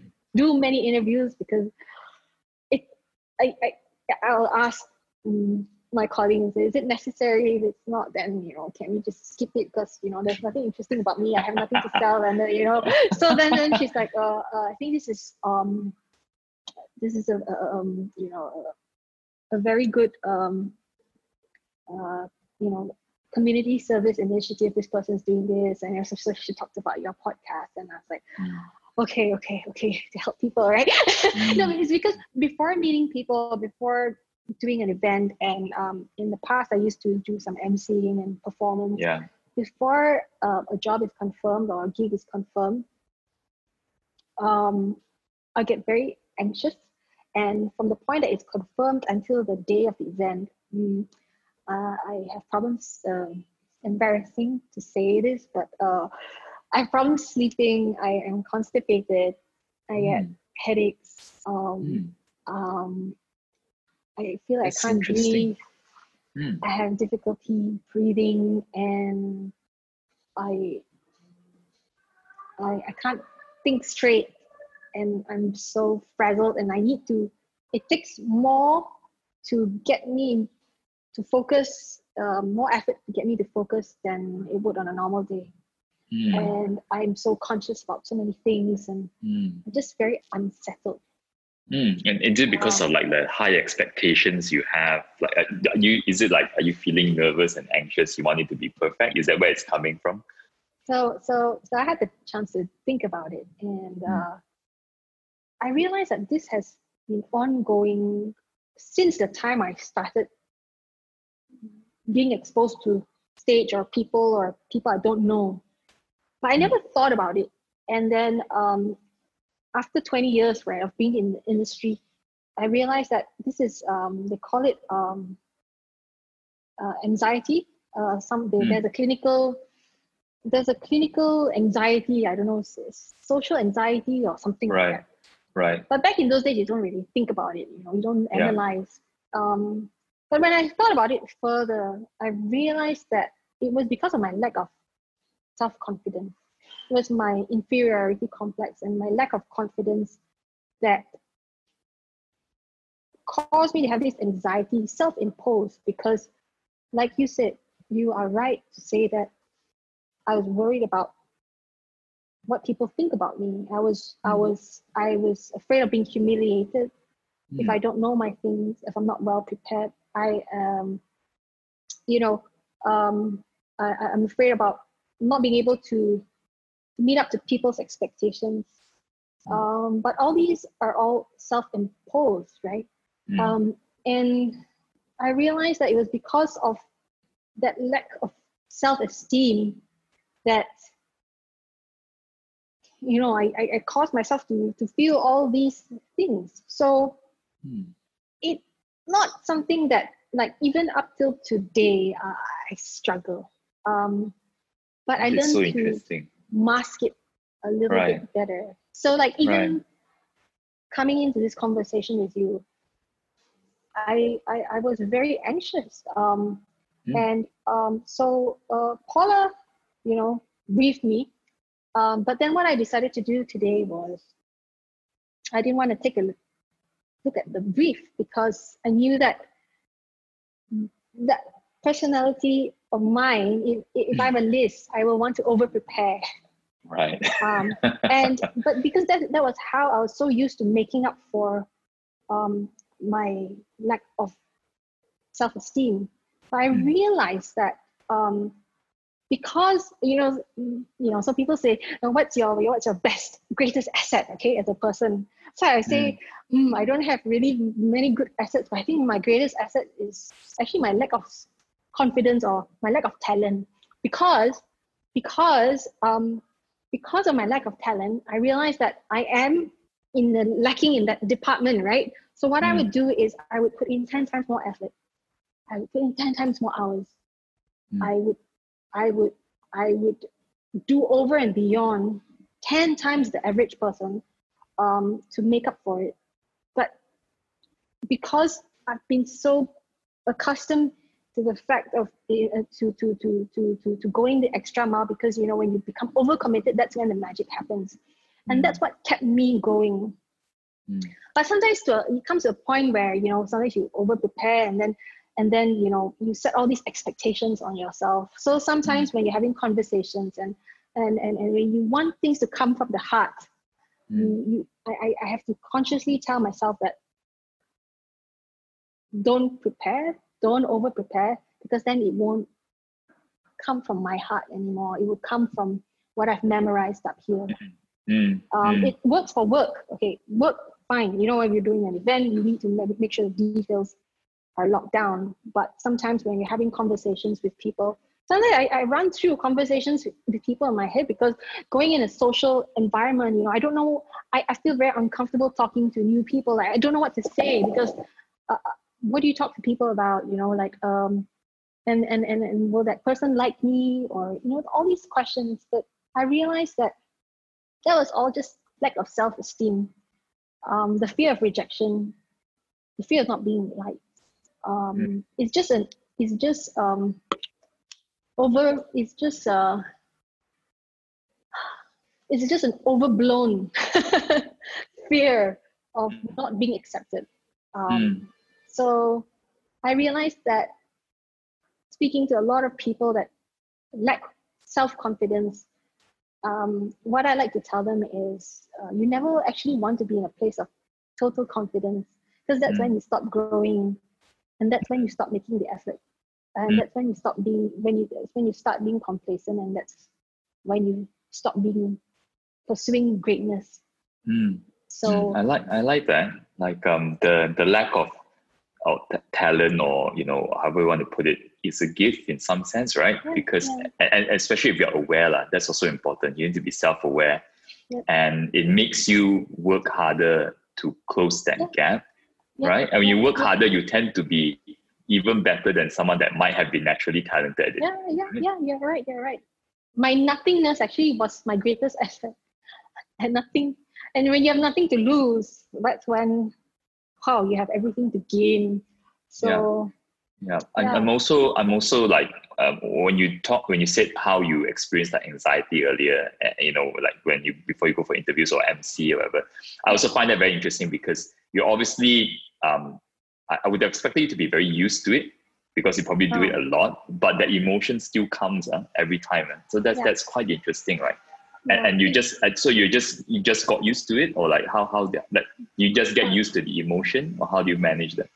um i just get used to i just learn how to get more comfortable with being uncomfortable Mm, mm, so learning that being uncomfortable is okay and that i don't have to be 100% calm on the inside because that's something that I will know I will never achieve. So even before I go on stage today, if you ask me to do an event, I will want to puke or run off the stage. I just want to hide my face. And I just, Mm. thinking about it now, if you feel my pulse, it's going, and I, I'm trying to breathe. Oh, so, okay. um, the struggle is real. Um, Oh. and, and, and, and so I've given up trying to get over it. But I've, I've, I've learned to, to try and, and, and, and convince myself that this is good because, you know, um, this will be fuel to improve myself, uh, be fuel to learn more, do more, and give more, and and just keep pushing the boundaries. So learning to be comfortable with being uncomfortable, and and and and and and not fearing the unknown so much, and learning to take away the expectations of others on myself Mm. because most of the time they may not expect that much of me. I may just have put that expectation on them that they think that what's required of me. Mm. Um, it's a lot to process, uh, and for most people, it's, it's, it's- not easy. Most people that have to deal with the same sort of anxiety, I know it's not it's not easy, but it's not impossible because if if someone like me can can do it for 20 years and still not be okay, then you can do it too. Um, it's okay, you know. Mm. So I think that's that's that's that's the biggest message from the entertainment industry that I would give to people that want to pursue this or people that have to pursue um, that have to be in uh, social environments for their job. They don't have a choice, right? I mean, if I have a Mm. choice, sure. That's why I, I, I try not to take on um, MC jobs or any stage events, except if if it's from old clients that I really want to support. Um, but for some people, they don't have a choice because they have to go out there and get funding. You know, they have to go out Mm. there and and, and and meet people, and they don't have a choice to say, "I I don't feel like doing it. I don't want to do it. I, I, I, I let's let's ask someone else." But not nobody is in a better position as a business owner than you to present your case, right, to your future potential investors. And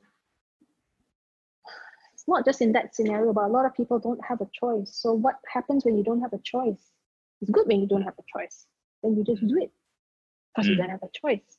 Mm. So those people that I used to admire people that didn't feel uh, scared. I have this friend that says that, oh, um, she said, I can, uh, don't ask me to do catwalk on stage, but you give me a mic. I'll be so happy. I'll be so comfortable. It's like, I can talk to anybody. Then I'm like, wow, I wonder Mm. what that feels like because Mm. I've never felt that way. And I used to admire people um, Mm. that had so much confidence, you know. Mm. Um, but yeah, I think um, we're we're. It's not to say that other people are more blessed than us. We're all blessed in different ways, Mm. and if we can see what we are blessed and be grateful for it, then we don't compare. because that comparison is, yeah, the comparison is where the heartache begins. so um, it sounds it sounds like um, 2020 is when uh, you you kind of taking it a bit easier this year. Uh, I imagine. So how what's next for you, Hannah? Like how how do you imagine like 2021 to look like? I don't know. The next progression is um well if I make it to 2021 um I don't know, maybe kids if I'm lucky. Kids, that sounds uh, interesting. I have I have like um I have a three year old daughter now, so really? yes yes I have to say that it's it is quite life changing, and it's yeah it's made me yeah it's made it's made me a softer man if you like you know? Yeah so um yeah it, it's diff- well it's have more same kids? but different. Uh well well uh, my wife is pregnant again so yeah yeah. I didn't I even announce this publicly but there you go she's on the podcast now. And uh so yeah so i, I guess um so in some sense, it's uh, it changes. Well, change my life, but but also it doesn't. Uh, like things kind of still carry on. I'm still building the business and everything. Yeah. You know. Yeah. So so yeah, so kids might be one thing for you, is it? So so you're really going to like maybe focus on family. Sounds like that, right? That's your immediate yeah. goal. Um, family, and I think I want to focus on on on people. Um, Mm. I've uh, I've been so caught up with myself, you know, building things for myself, um, doing things for myself, and I realized that hey, you know, I've been so selfish. I've been doing all these things for myself, um, and um, what I so an experiment uh, I decided to do this year was to um, I was challenged to reevaluate my intentions and my motives in doing things. Hmm. Um, because a lot of times we say that um, we're doing this for that person or we're giving. Um, but if we think deeper, it's not actually because we want to give or we want to make that person help that person, but it's actually for us, ourselves. Selfishly, we want to know that Right. I feel good because I've done something. Yeah. And it comes with serving in communities um, as well. And I was challenged to kind of reevaluate everything that I did. Uh, so I used to ask my, I, I started to ask myself, what is my intention? Why am I doing it? If I don't have a good enough reason, then maybe I don't need to say it. If I'm talking to my husband about something and I feel that I'm right, um, should I argue my point through, or is peace better than being right? And if I argue my points through, why am I doing it? What's the outcome that I want? In business, we always talk about management by objective. It seems Mm. very rational for us to do that. But in relationships, we discount that, for me at least. I realize that actually I should be managing by objectives. What is my objective with pursuing this conversation or pursuing an argument or complaining? Will it get me what I want? What is it that I want? Uh, having this conversation with this person, you know, sometimes you don't agree with that pe- person, but how to love people you disagree with, you know, um, and sometimes it's not about bringing your point across, but to if it's to create an environment where everyone's happily working, sometimes you can adjust yourself. And when you're opposing people's opinions, um, sometimes you feel like you're getting the message through, but Mm. people already form their opinions. They're, they're, they're not Right. they may say, okay, yes, yes, yes. I do that with my husband sometimes because you know he says, oh, okay, you know, you have to think. So sometimes it's like I don't hundred percent agree, but I know that there's we're better off, you know, pursuing peace in this relationship in this household, um, and just respecting that everyone is different. Everyone has a different opinion, and we don't have to share the same opinion to love each other. Mm. Um, I love you, but I don't agree with what you're saying, but Mm. I respect where you're coming from. Mm. And you realize that you diffuse a lot of anger, you diffuse a lot of frustration by Mm. taking that step. Um, and sometimes just biting your tongue because you know you feel that oh I just want to prove myself right and that person is wrong. But what do you achieve out of bulldozing your way through in that conversation, right? So this year I've uh, um, been challenged to reevaluate a lot of things, um, ask myself why I do this, and even with a post, every time I put out a post on social media, Mm. I ask myself, uh, why why am I posting this? Why am I saying this? Mm. Is it necessary? Um,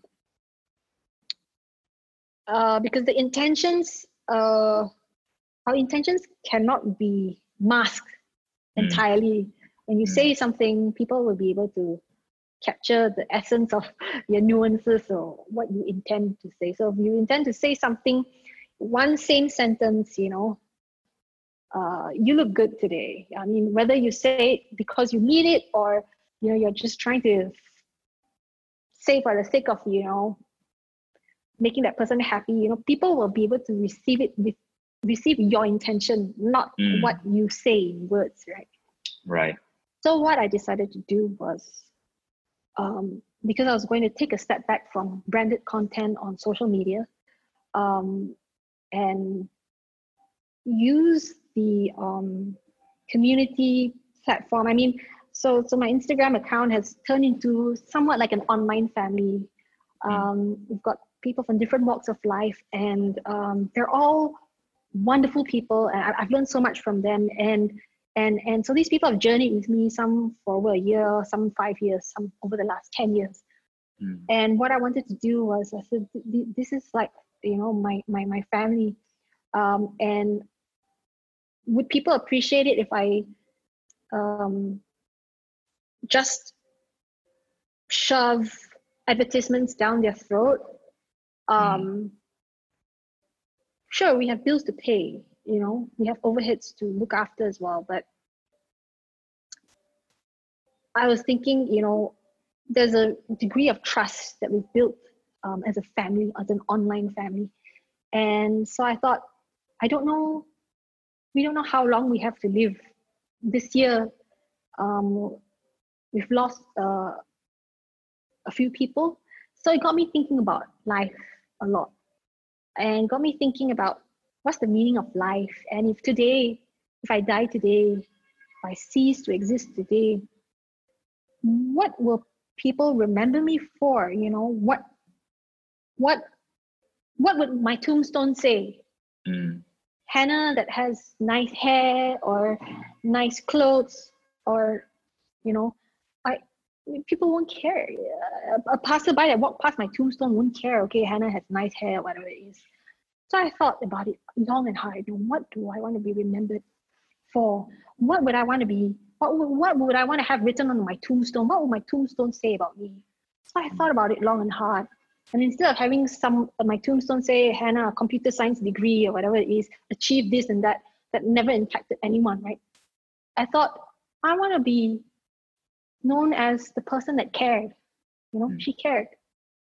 Doesn't matter what i had but you know the res- resources that I, I have which is my time my energy um, i can afford to give that um, to this community so i want to care enough um, and um, so what i did earlier this year was i put my instagram account on private I noticed that. I was going to ask you about it. That was so uh, different, uh, so um, unusual for a public figure.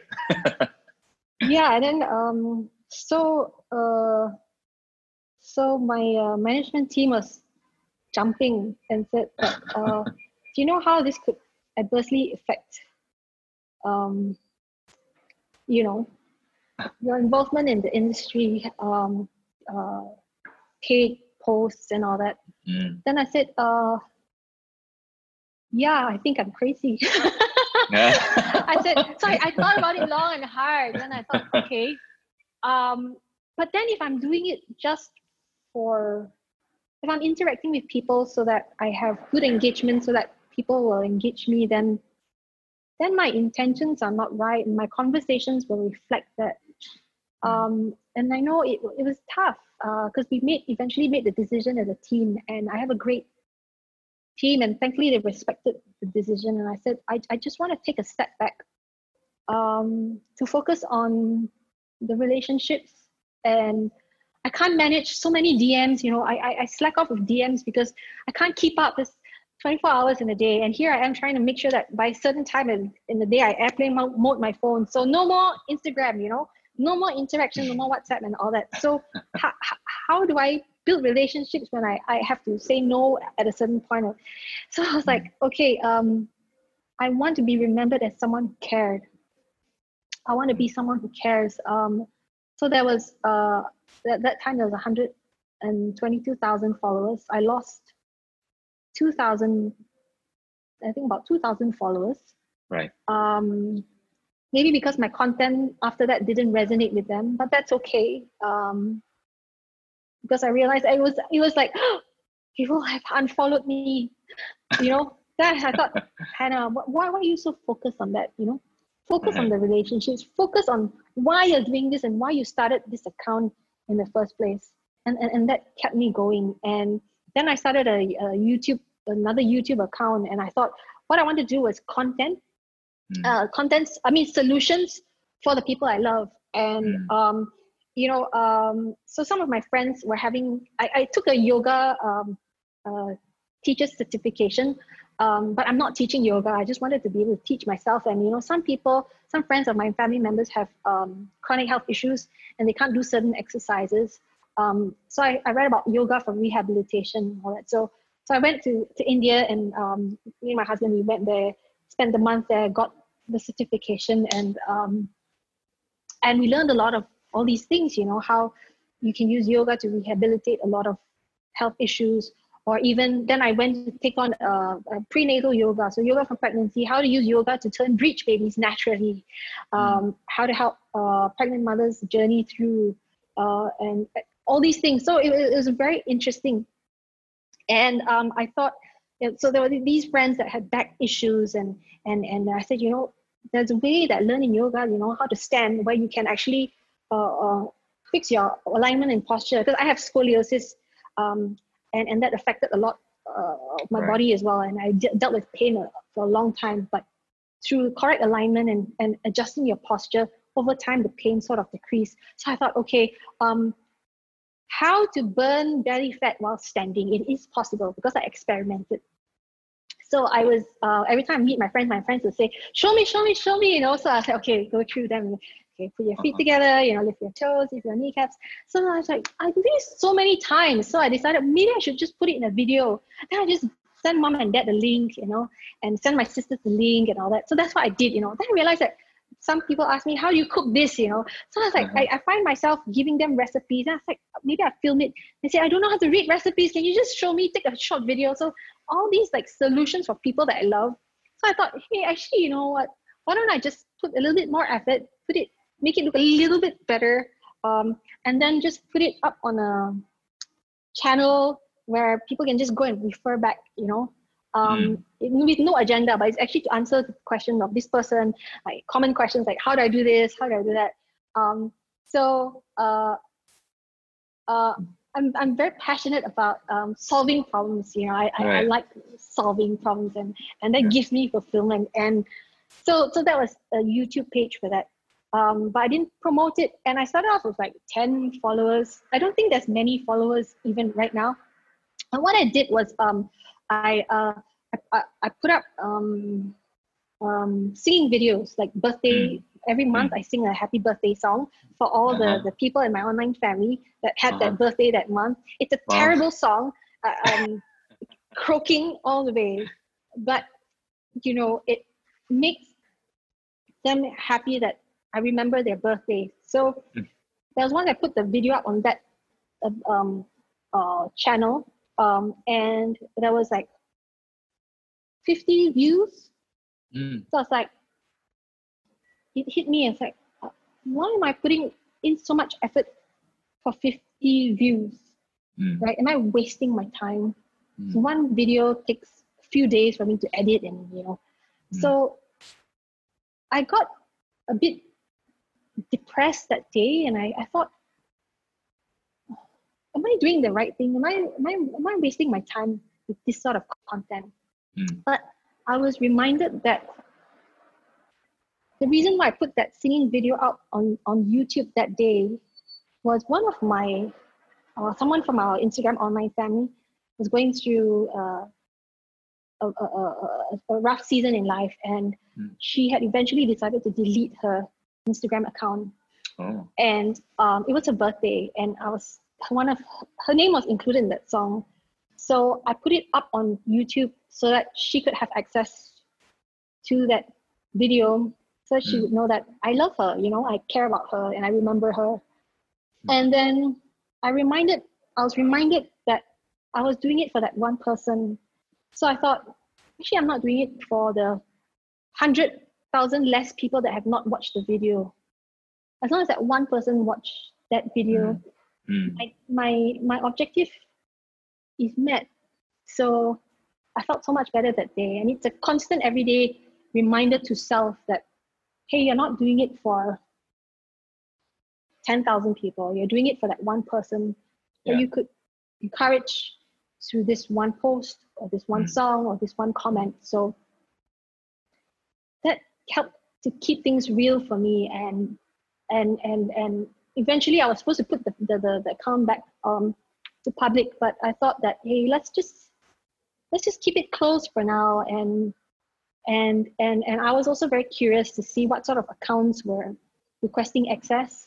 And mm. you know, after a certain number, you, you tend to get a lot of um, brand pages, um, right. non-personal, not not not not the people, not the real people pages, uh, but brands or businesses that want to mm. interact or uh, interact with your community. I mean, that, that's mm. normal. Mm. That's part of uh, digital marketing, I understand. Mm. Mm. Um, so I thought, let's keep this um, family exclusive for now and uh, let me learn how to be accountable to these 100,000 people first. Um, mm. When I have learned the art of accountability, if I can be accountable to these 100,000 people, then I can manage more. But if I can't manage 100,000 people, I can't manage more. Um, mm. If I can't manage 24 hours in a day, I won't be able to manage more staff. If I mm. can't manage, you know, my finances, my personal finances as a person, I can't manage a company well. I can't run a company well. So mm. I, I told myself that learning to manage the little, be accountable for the little, um, will mean that when we have more, we'll be better off. Uh, but instead of complaining about what I don't have or what I would have lost this year because of the circumstances, a pandemic, or you know, income that was lost or things that was lost, or I didn't get to do this, or you know, focus on things that I have right now, um, and learn to be accountable with the little. Mm. Because when I'm able to be accountable for the little, I said, Hannah, you can, you will be able to manage more. So, you know, when the time comes, if you are ready, you know, for some people, you know, the job promotion will come. You know, the the the uh, the dream relationship, the relationship that you've been seeking for will come. But if we can't manage what we have right now, those things will never come because we're not ready for it. Mm. So mm. I think this year, that's why it was a great year. Um, while many people say it's, it's rough, but there's another school of thought, and there's another group of people that say that this was a great year because it forces us into uh, um, um, the extremities. It forces mm. us into desperation, and we're, when we're desperate, uh, we grow, and we are when we are stripped off all the fluff, then we realize what we are at the core.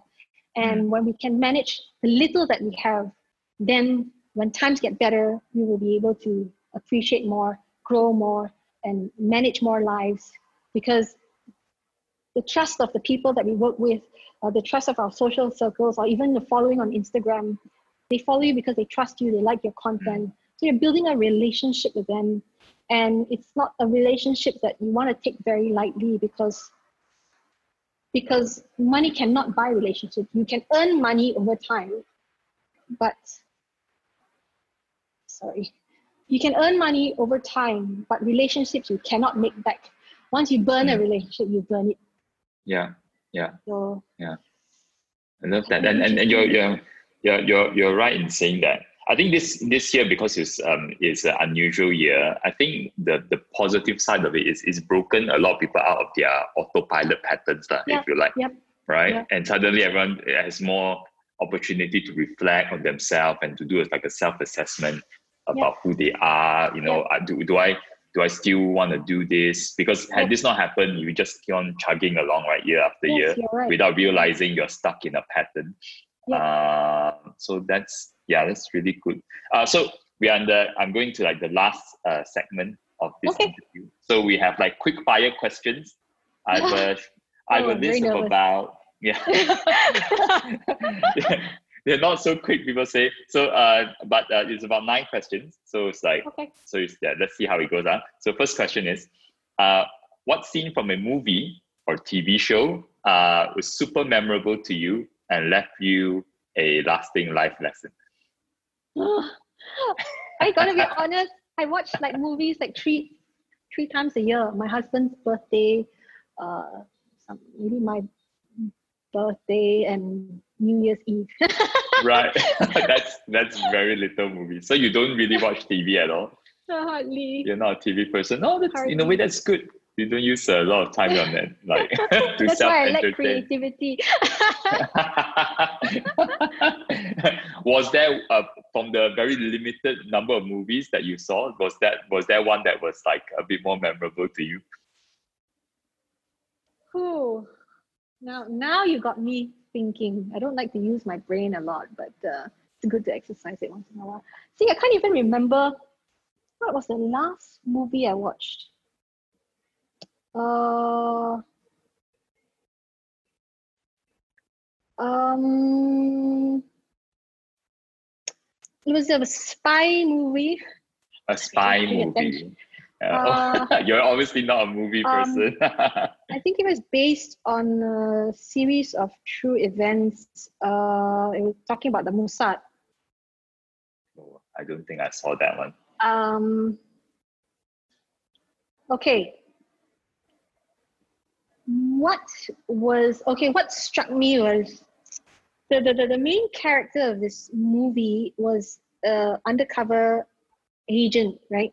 Mm, mm. Um, who made a lot of money, but obviously sacrificed his uh, uh, what do you call that?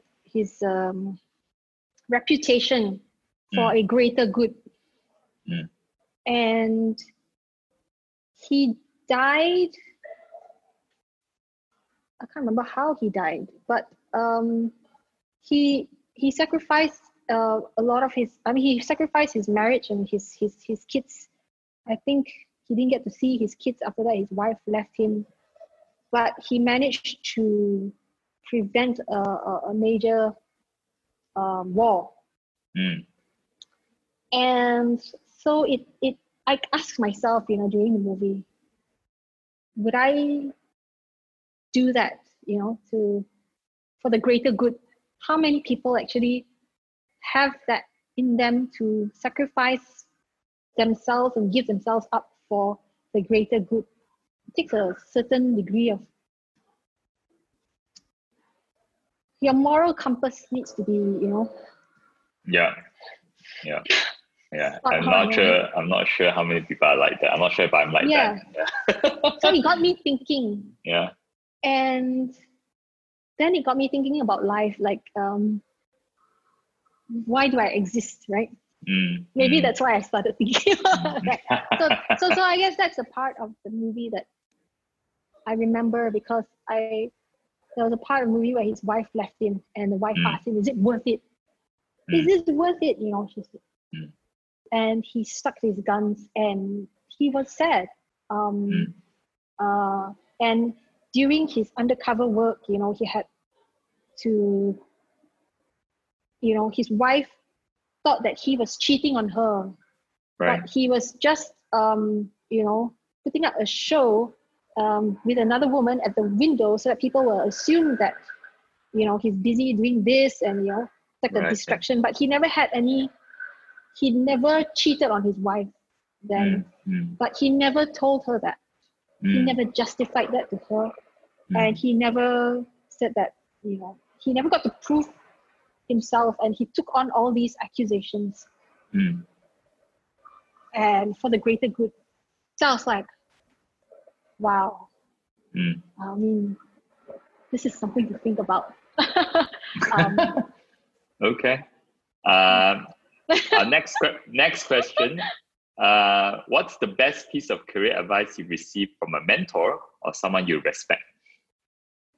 um, treat it as a, a, a, an, uh, an opportunity, a paid opportunity to learn.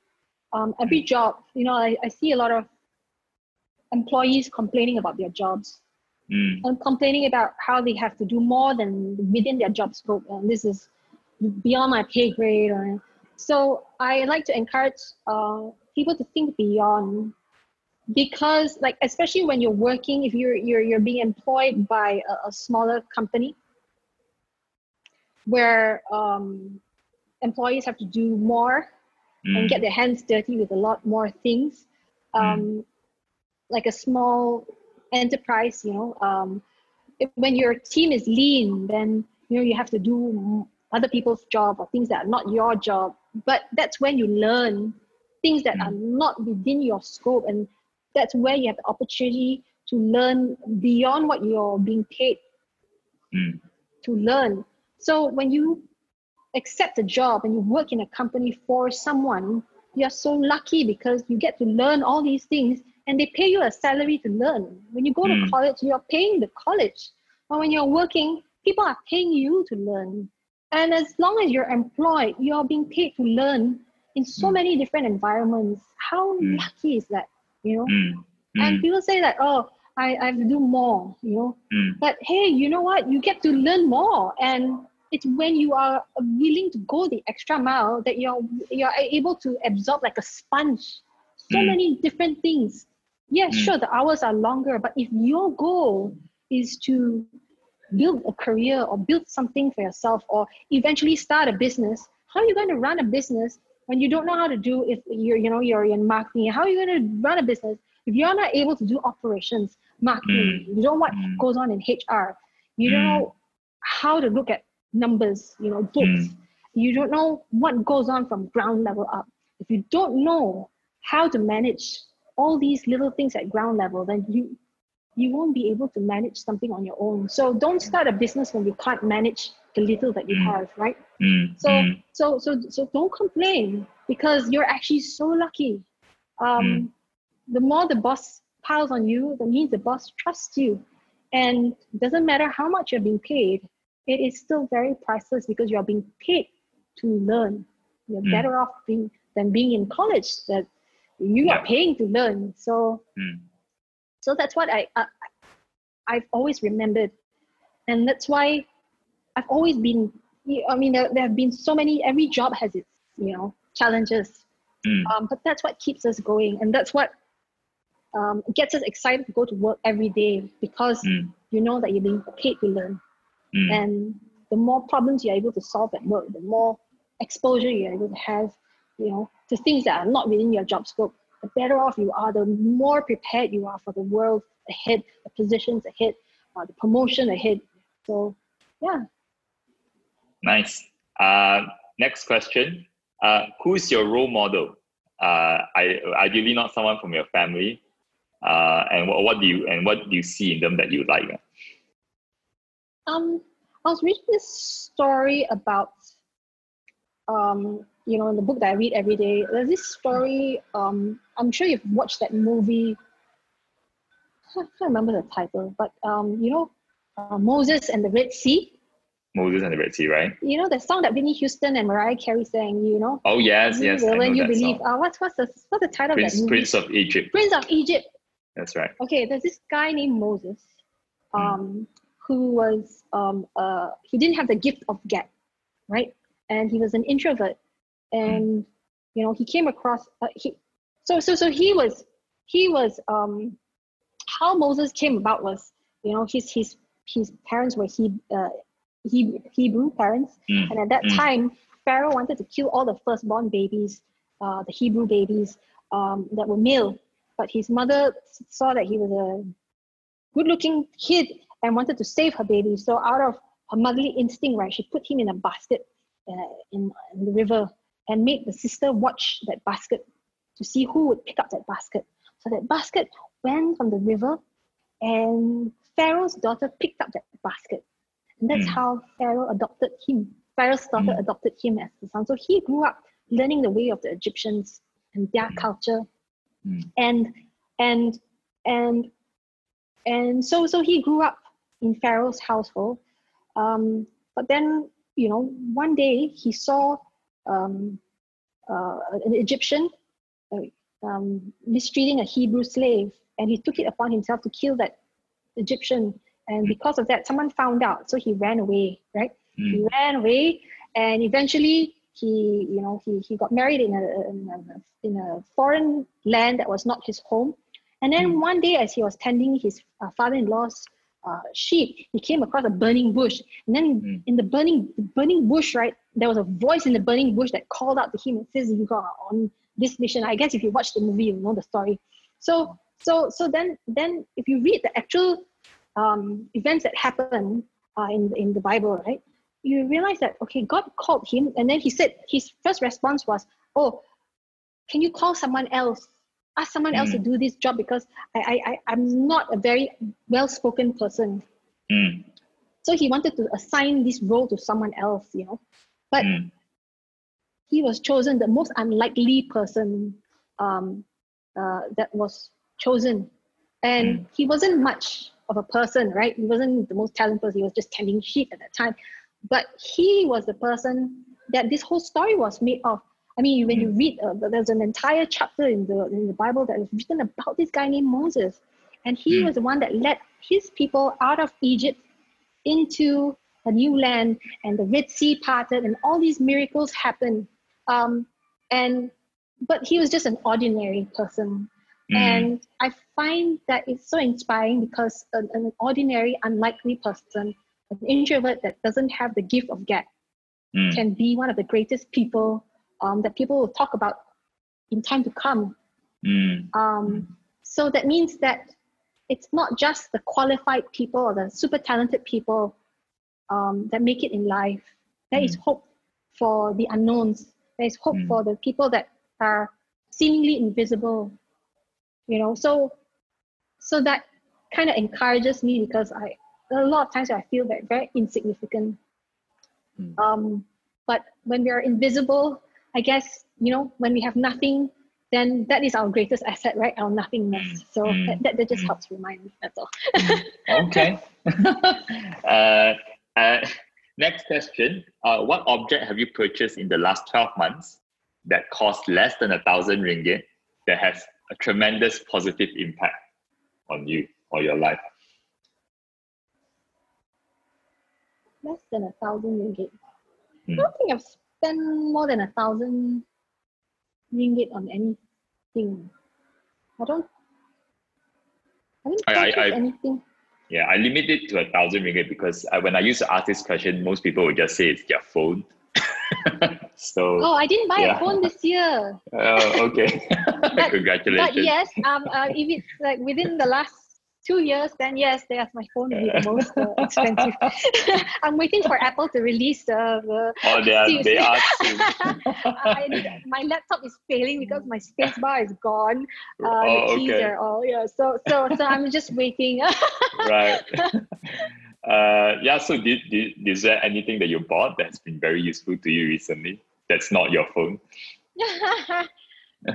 um, I don't know my annual subscription to Scribd, the book, uh, The the book? the digital uh, uh, the digital book uh, app, uh, C R I B D Scribd. Right. Right. I Is so like a- familiar. What What is yeah, so that it's again? like digital books. You have unlimited number of books you can read. Um, uh, white papers, uh, books, uh, audio books, and oh, is that right? Oh, okay. yeah, yeah, yeah. It's it's it's it's, it's great. Um, Oh, I'm gonna check it out. yeah. Uh, right. Scribd. yeah. Cool. Uh, if you could make a video go viral and the video carried a message that's important to you, what would that message be? You're not alone. Maybe not, not maybe. Oh, okay. You're not alone. You're not alone in this struggle. I don't know. I don't know how to Mm. tailor that, but Mm. I think um um because um suffering can make you seem like you're isolated from everyone else, especially now with Instagram and on social media. When you open social media on a bad day, you Mm. will feel even more depressed because you like wonder what is everybody doing that I'm not doing right. You know, Mm, mm, mm. so um, I guess it's, it's it's being able to connect with someone that says, um, "I've gone through what you've gone through. Mm. Uh, you're not an isolated case, Mm. um, and basically you're not alone. And because you're not alone, you know you're loved. You are enough. I guess. Nice. What's a skill that you have uh, which other people might find surprising, but it's been very useful to you? Don't have many skills. I'm sure that's not true. No, I don't have many skills. Maybe I'm a good listener. You're a good listener. Oh, that's good. That is a skill though. A very underrated skill. I don't know. Uh, uh, I don't know. Um, I like to see things from different perspectives. So Mm. sometimes I think maybe um, helping people to see a, a different angle or different perspective, Mm. uh, prompting them, not helping them or prompting them. Because I, you know, sometimes when you ask the right questions, you know, ask people questions, then you get people thinking. And Mm. and I think when we use our brain a little bit more than our emotions, then we will be less stressed. okay. Uh, last two questions. Uh, what's a favorite hangout spot in KL? Hmm. um, I hardly go out, especially now with MCO. Uh, Mm. After that, um, favorite spot.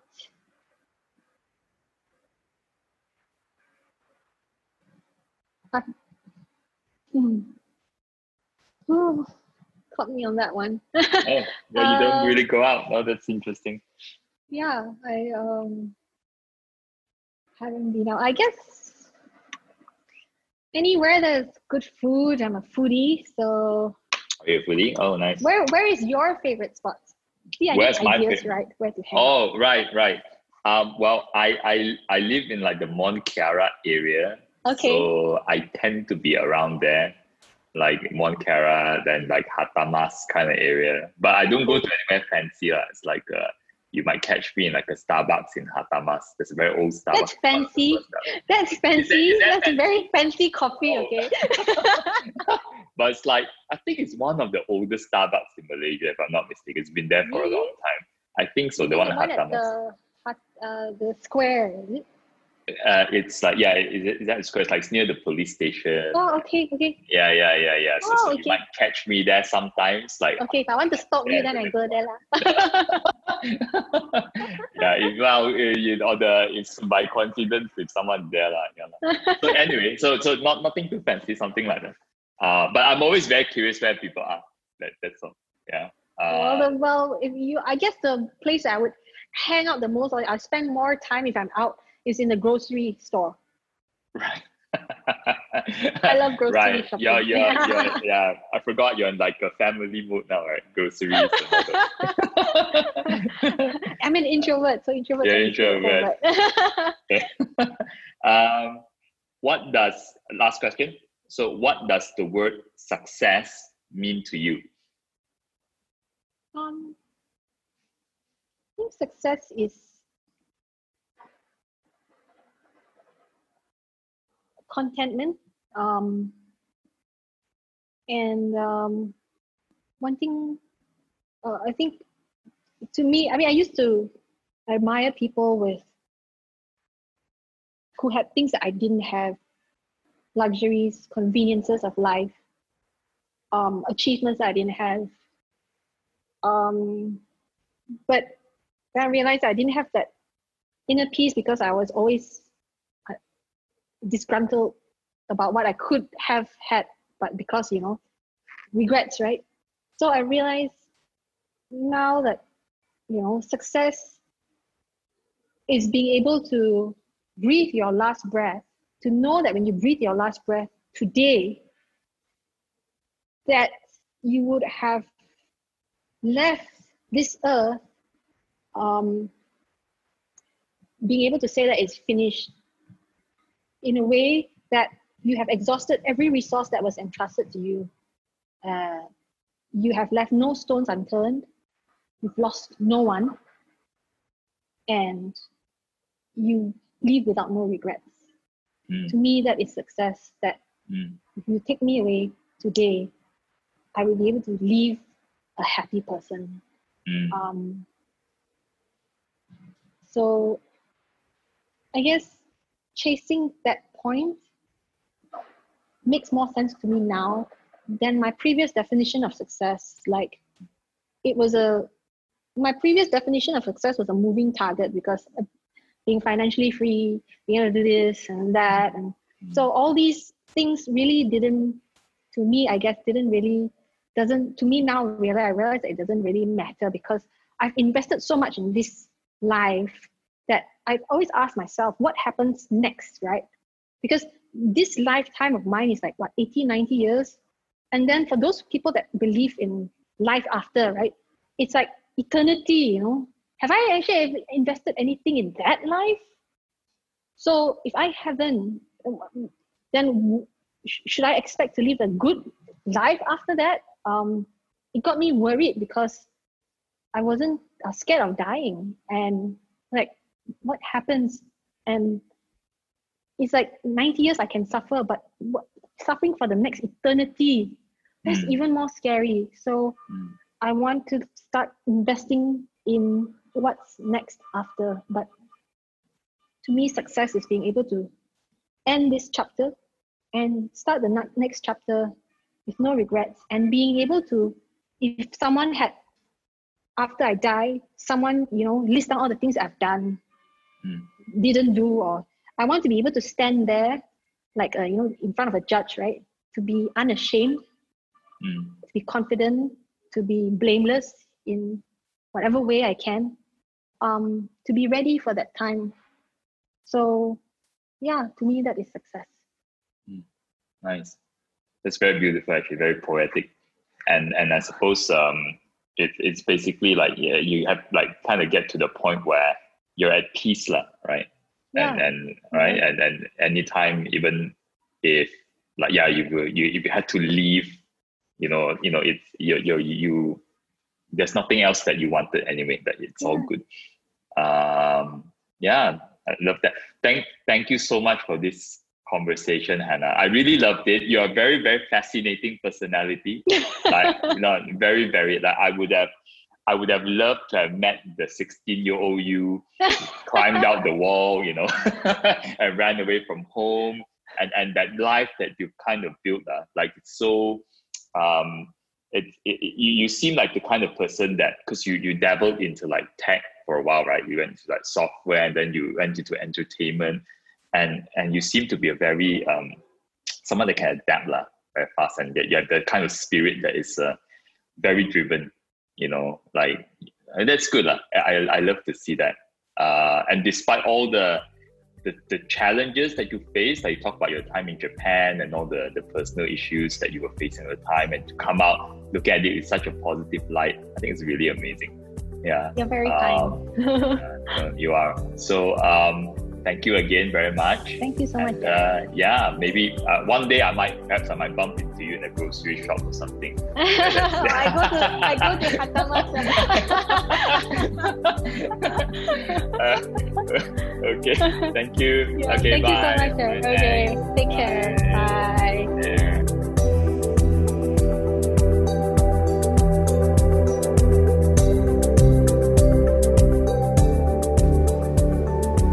Thank you for listening to the Hello Mentor podcast. If you enjoyed this episode, do hit that subscribe button, whether you're listening on Spotify or Apple Podcasts. If you're trying to have a great career, or if you want to succeed in business, um, you will benefit from really, really getting to learn from some of the most inspiring people in Malaysia, and hopefully, you can replicate some of that success yourself. Uh, we have many, many more amazing people joining us soon, and we expect to release an episode once every two weeks. So, again, do hit that subscribe button to our podcast, and you will be notified when the next episode is up.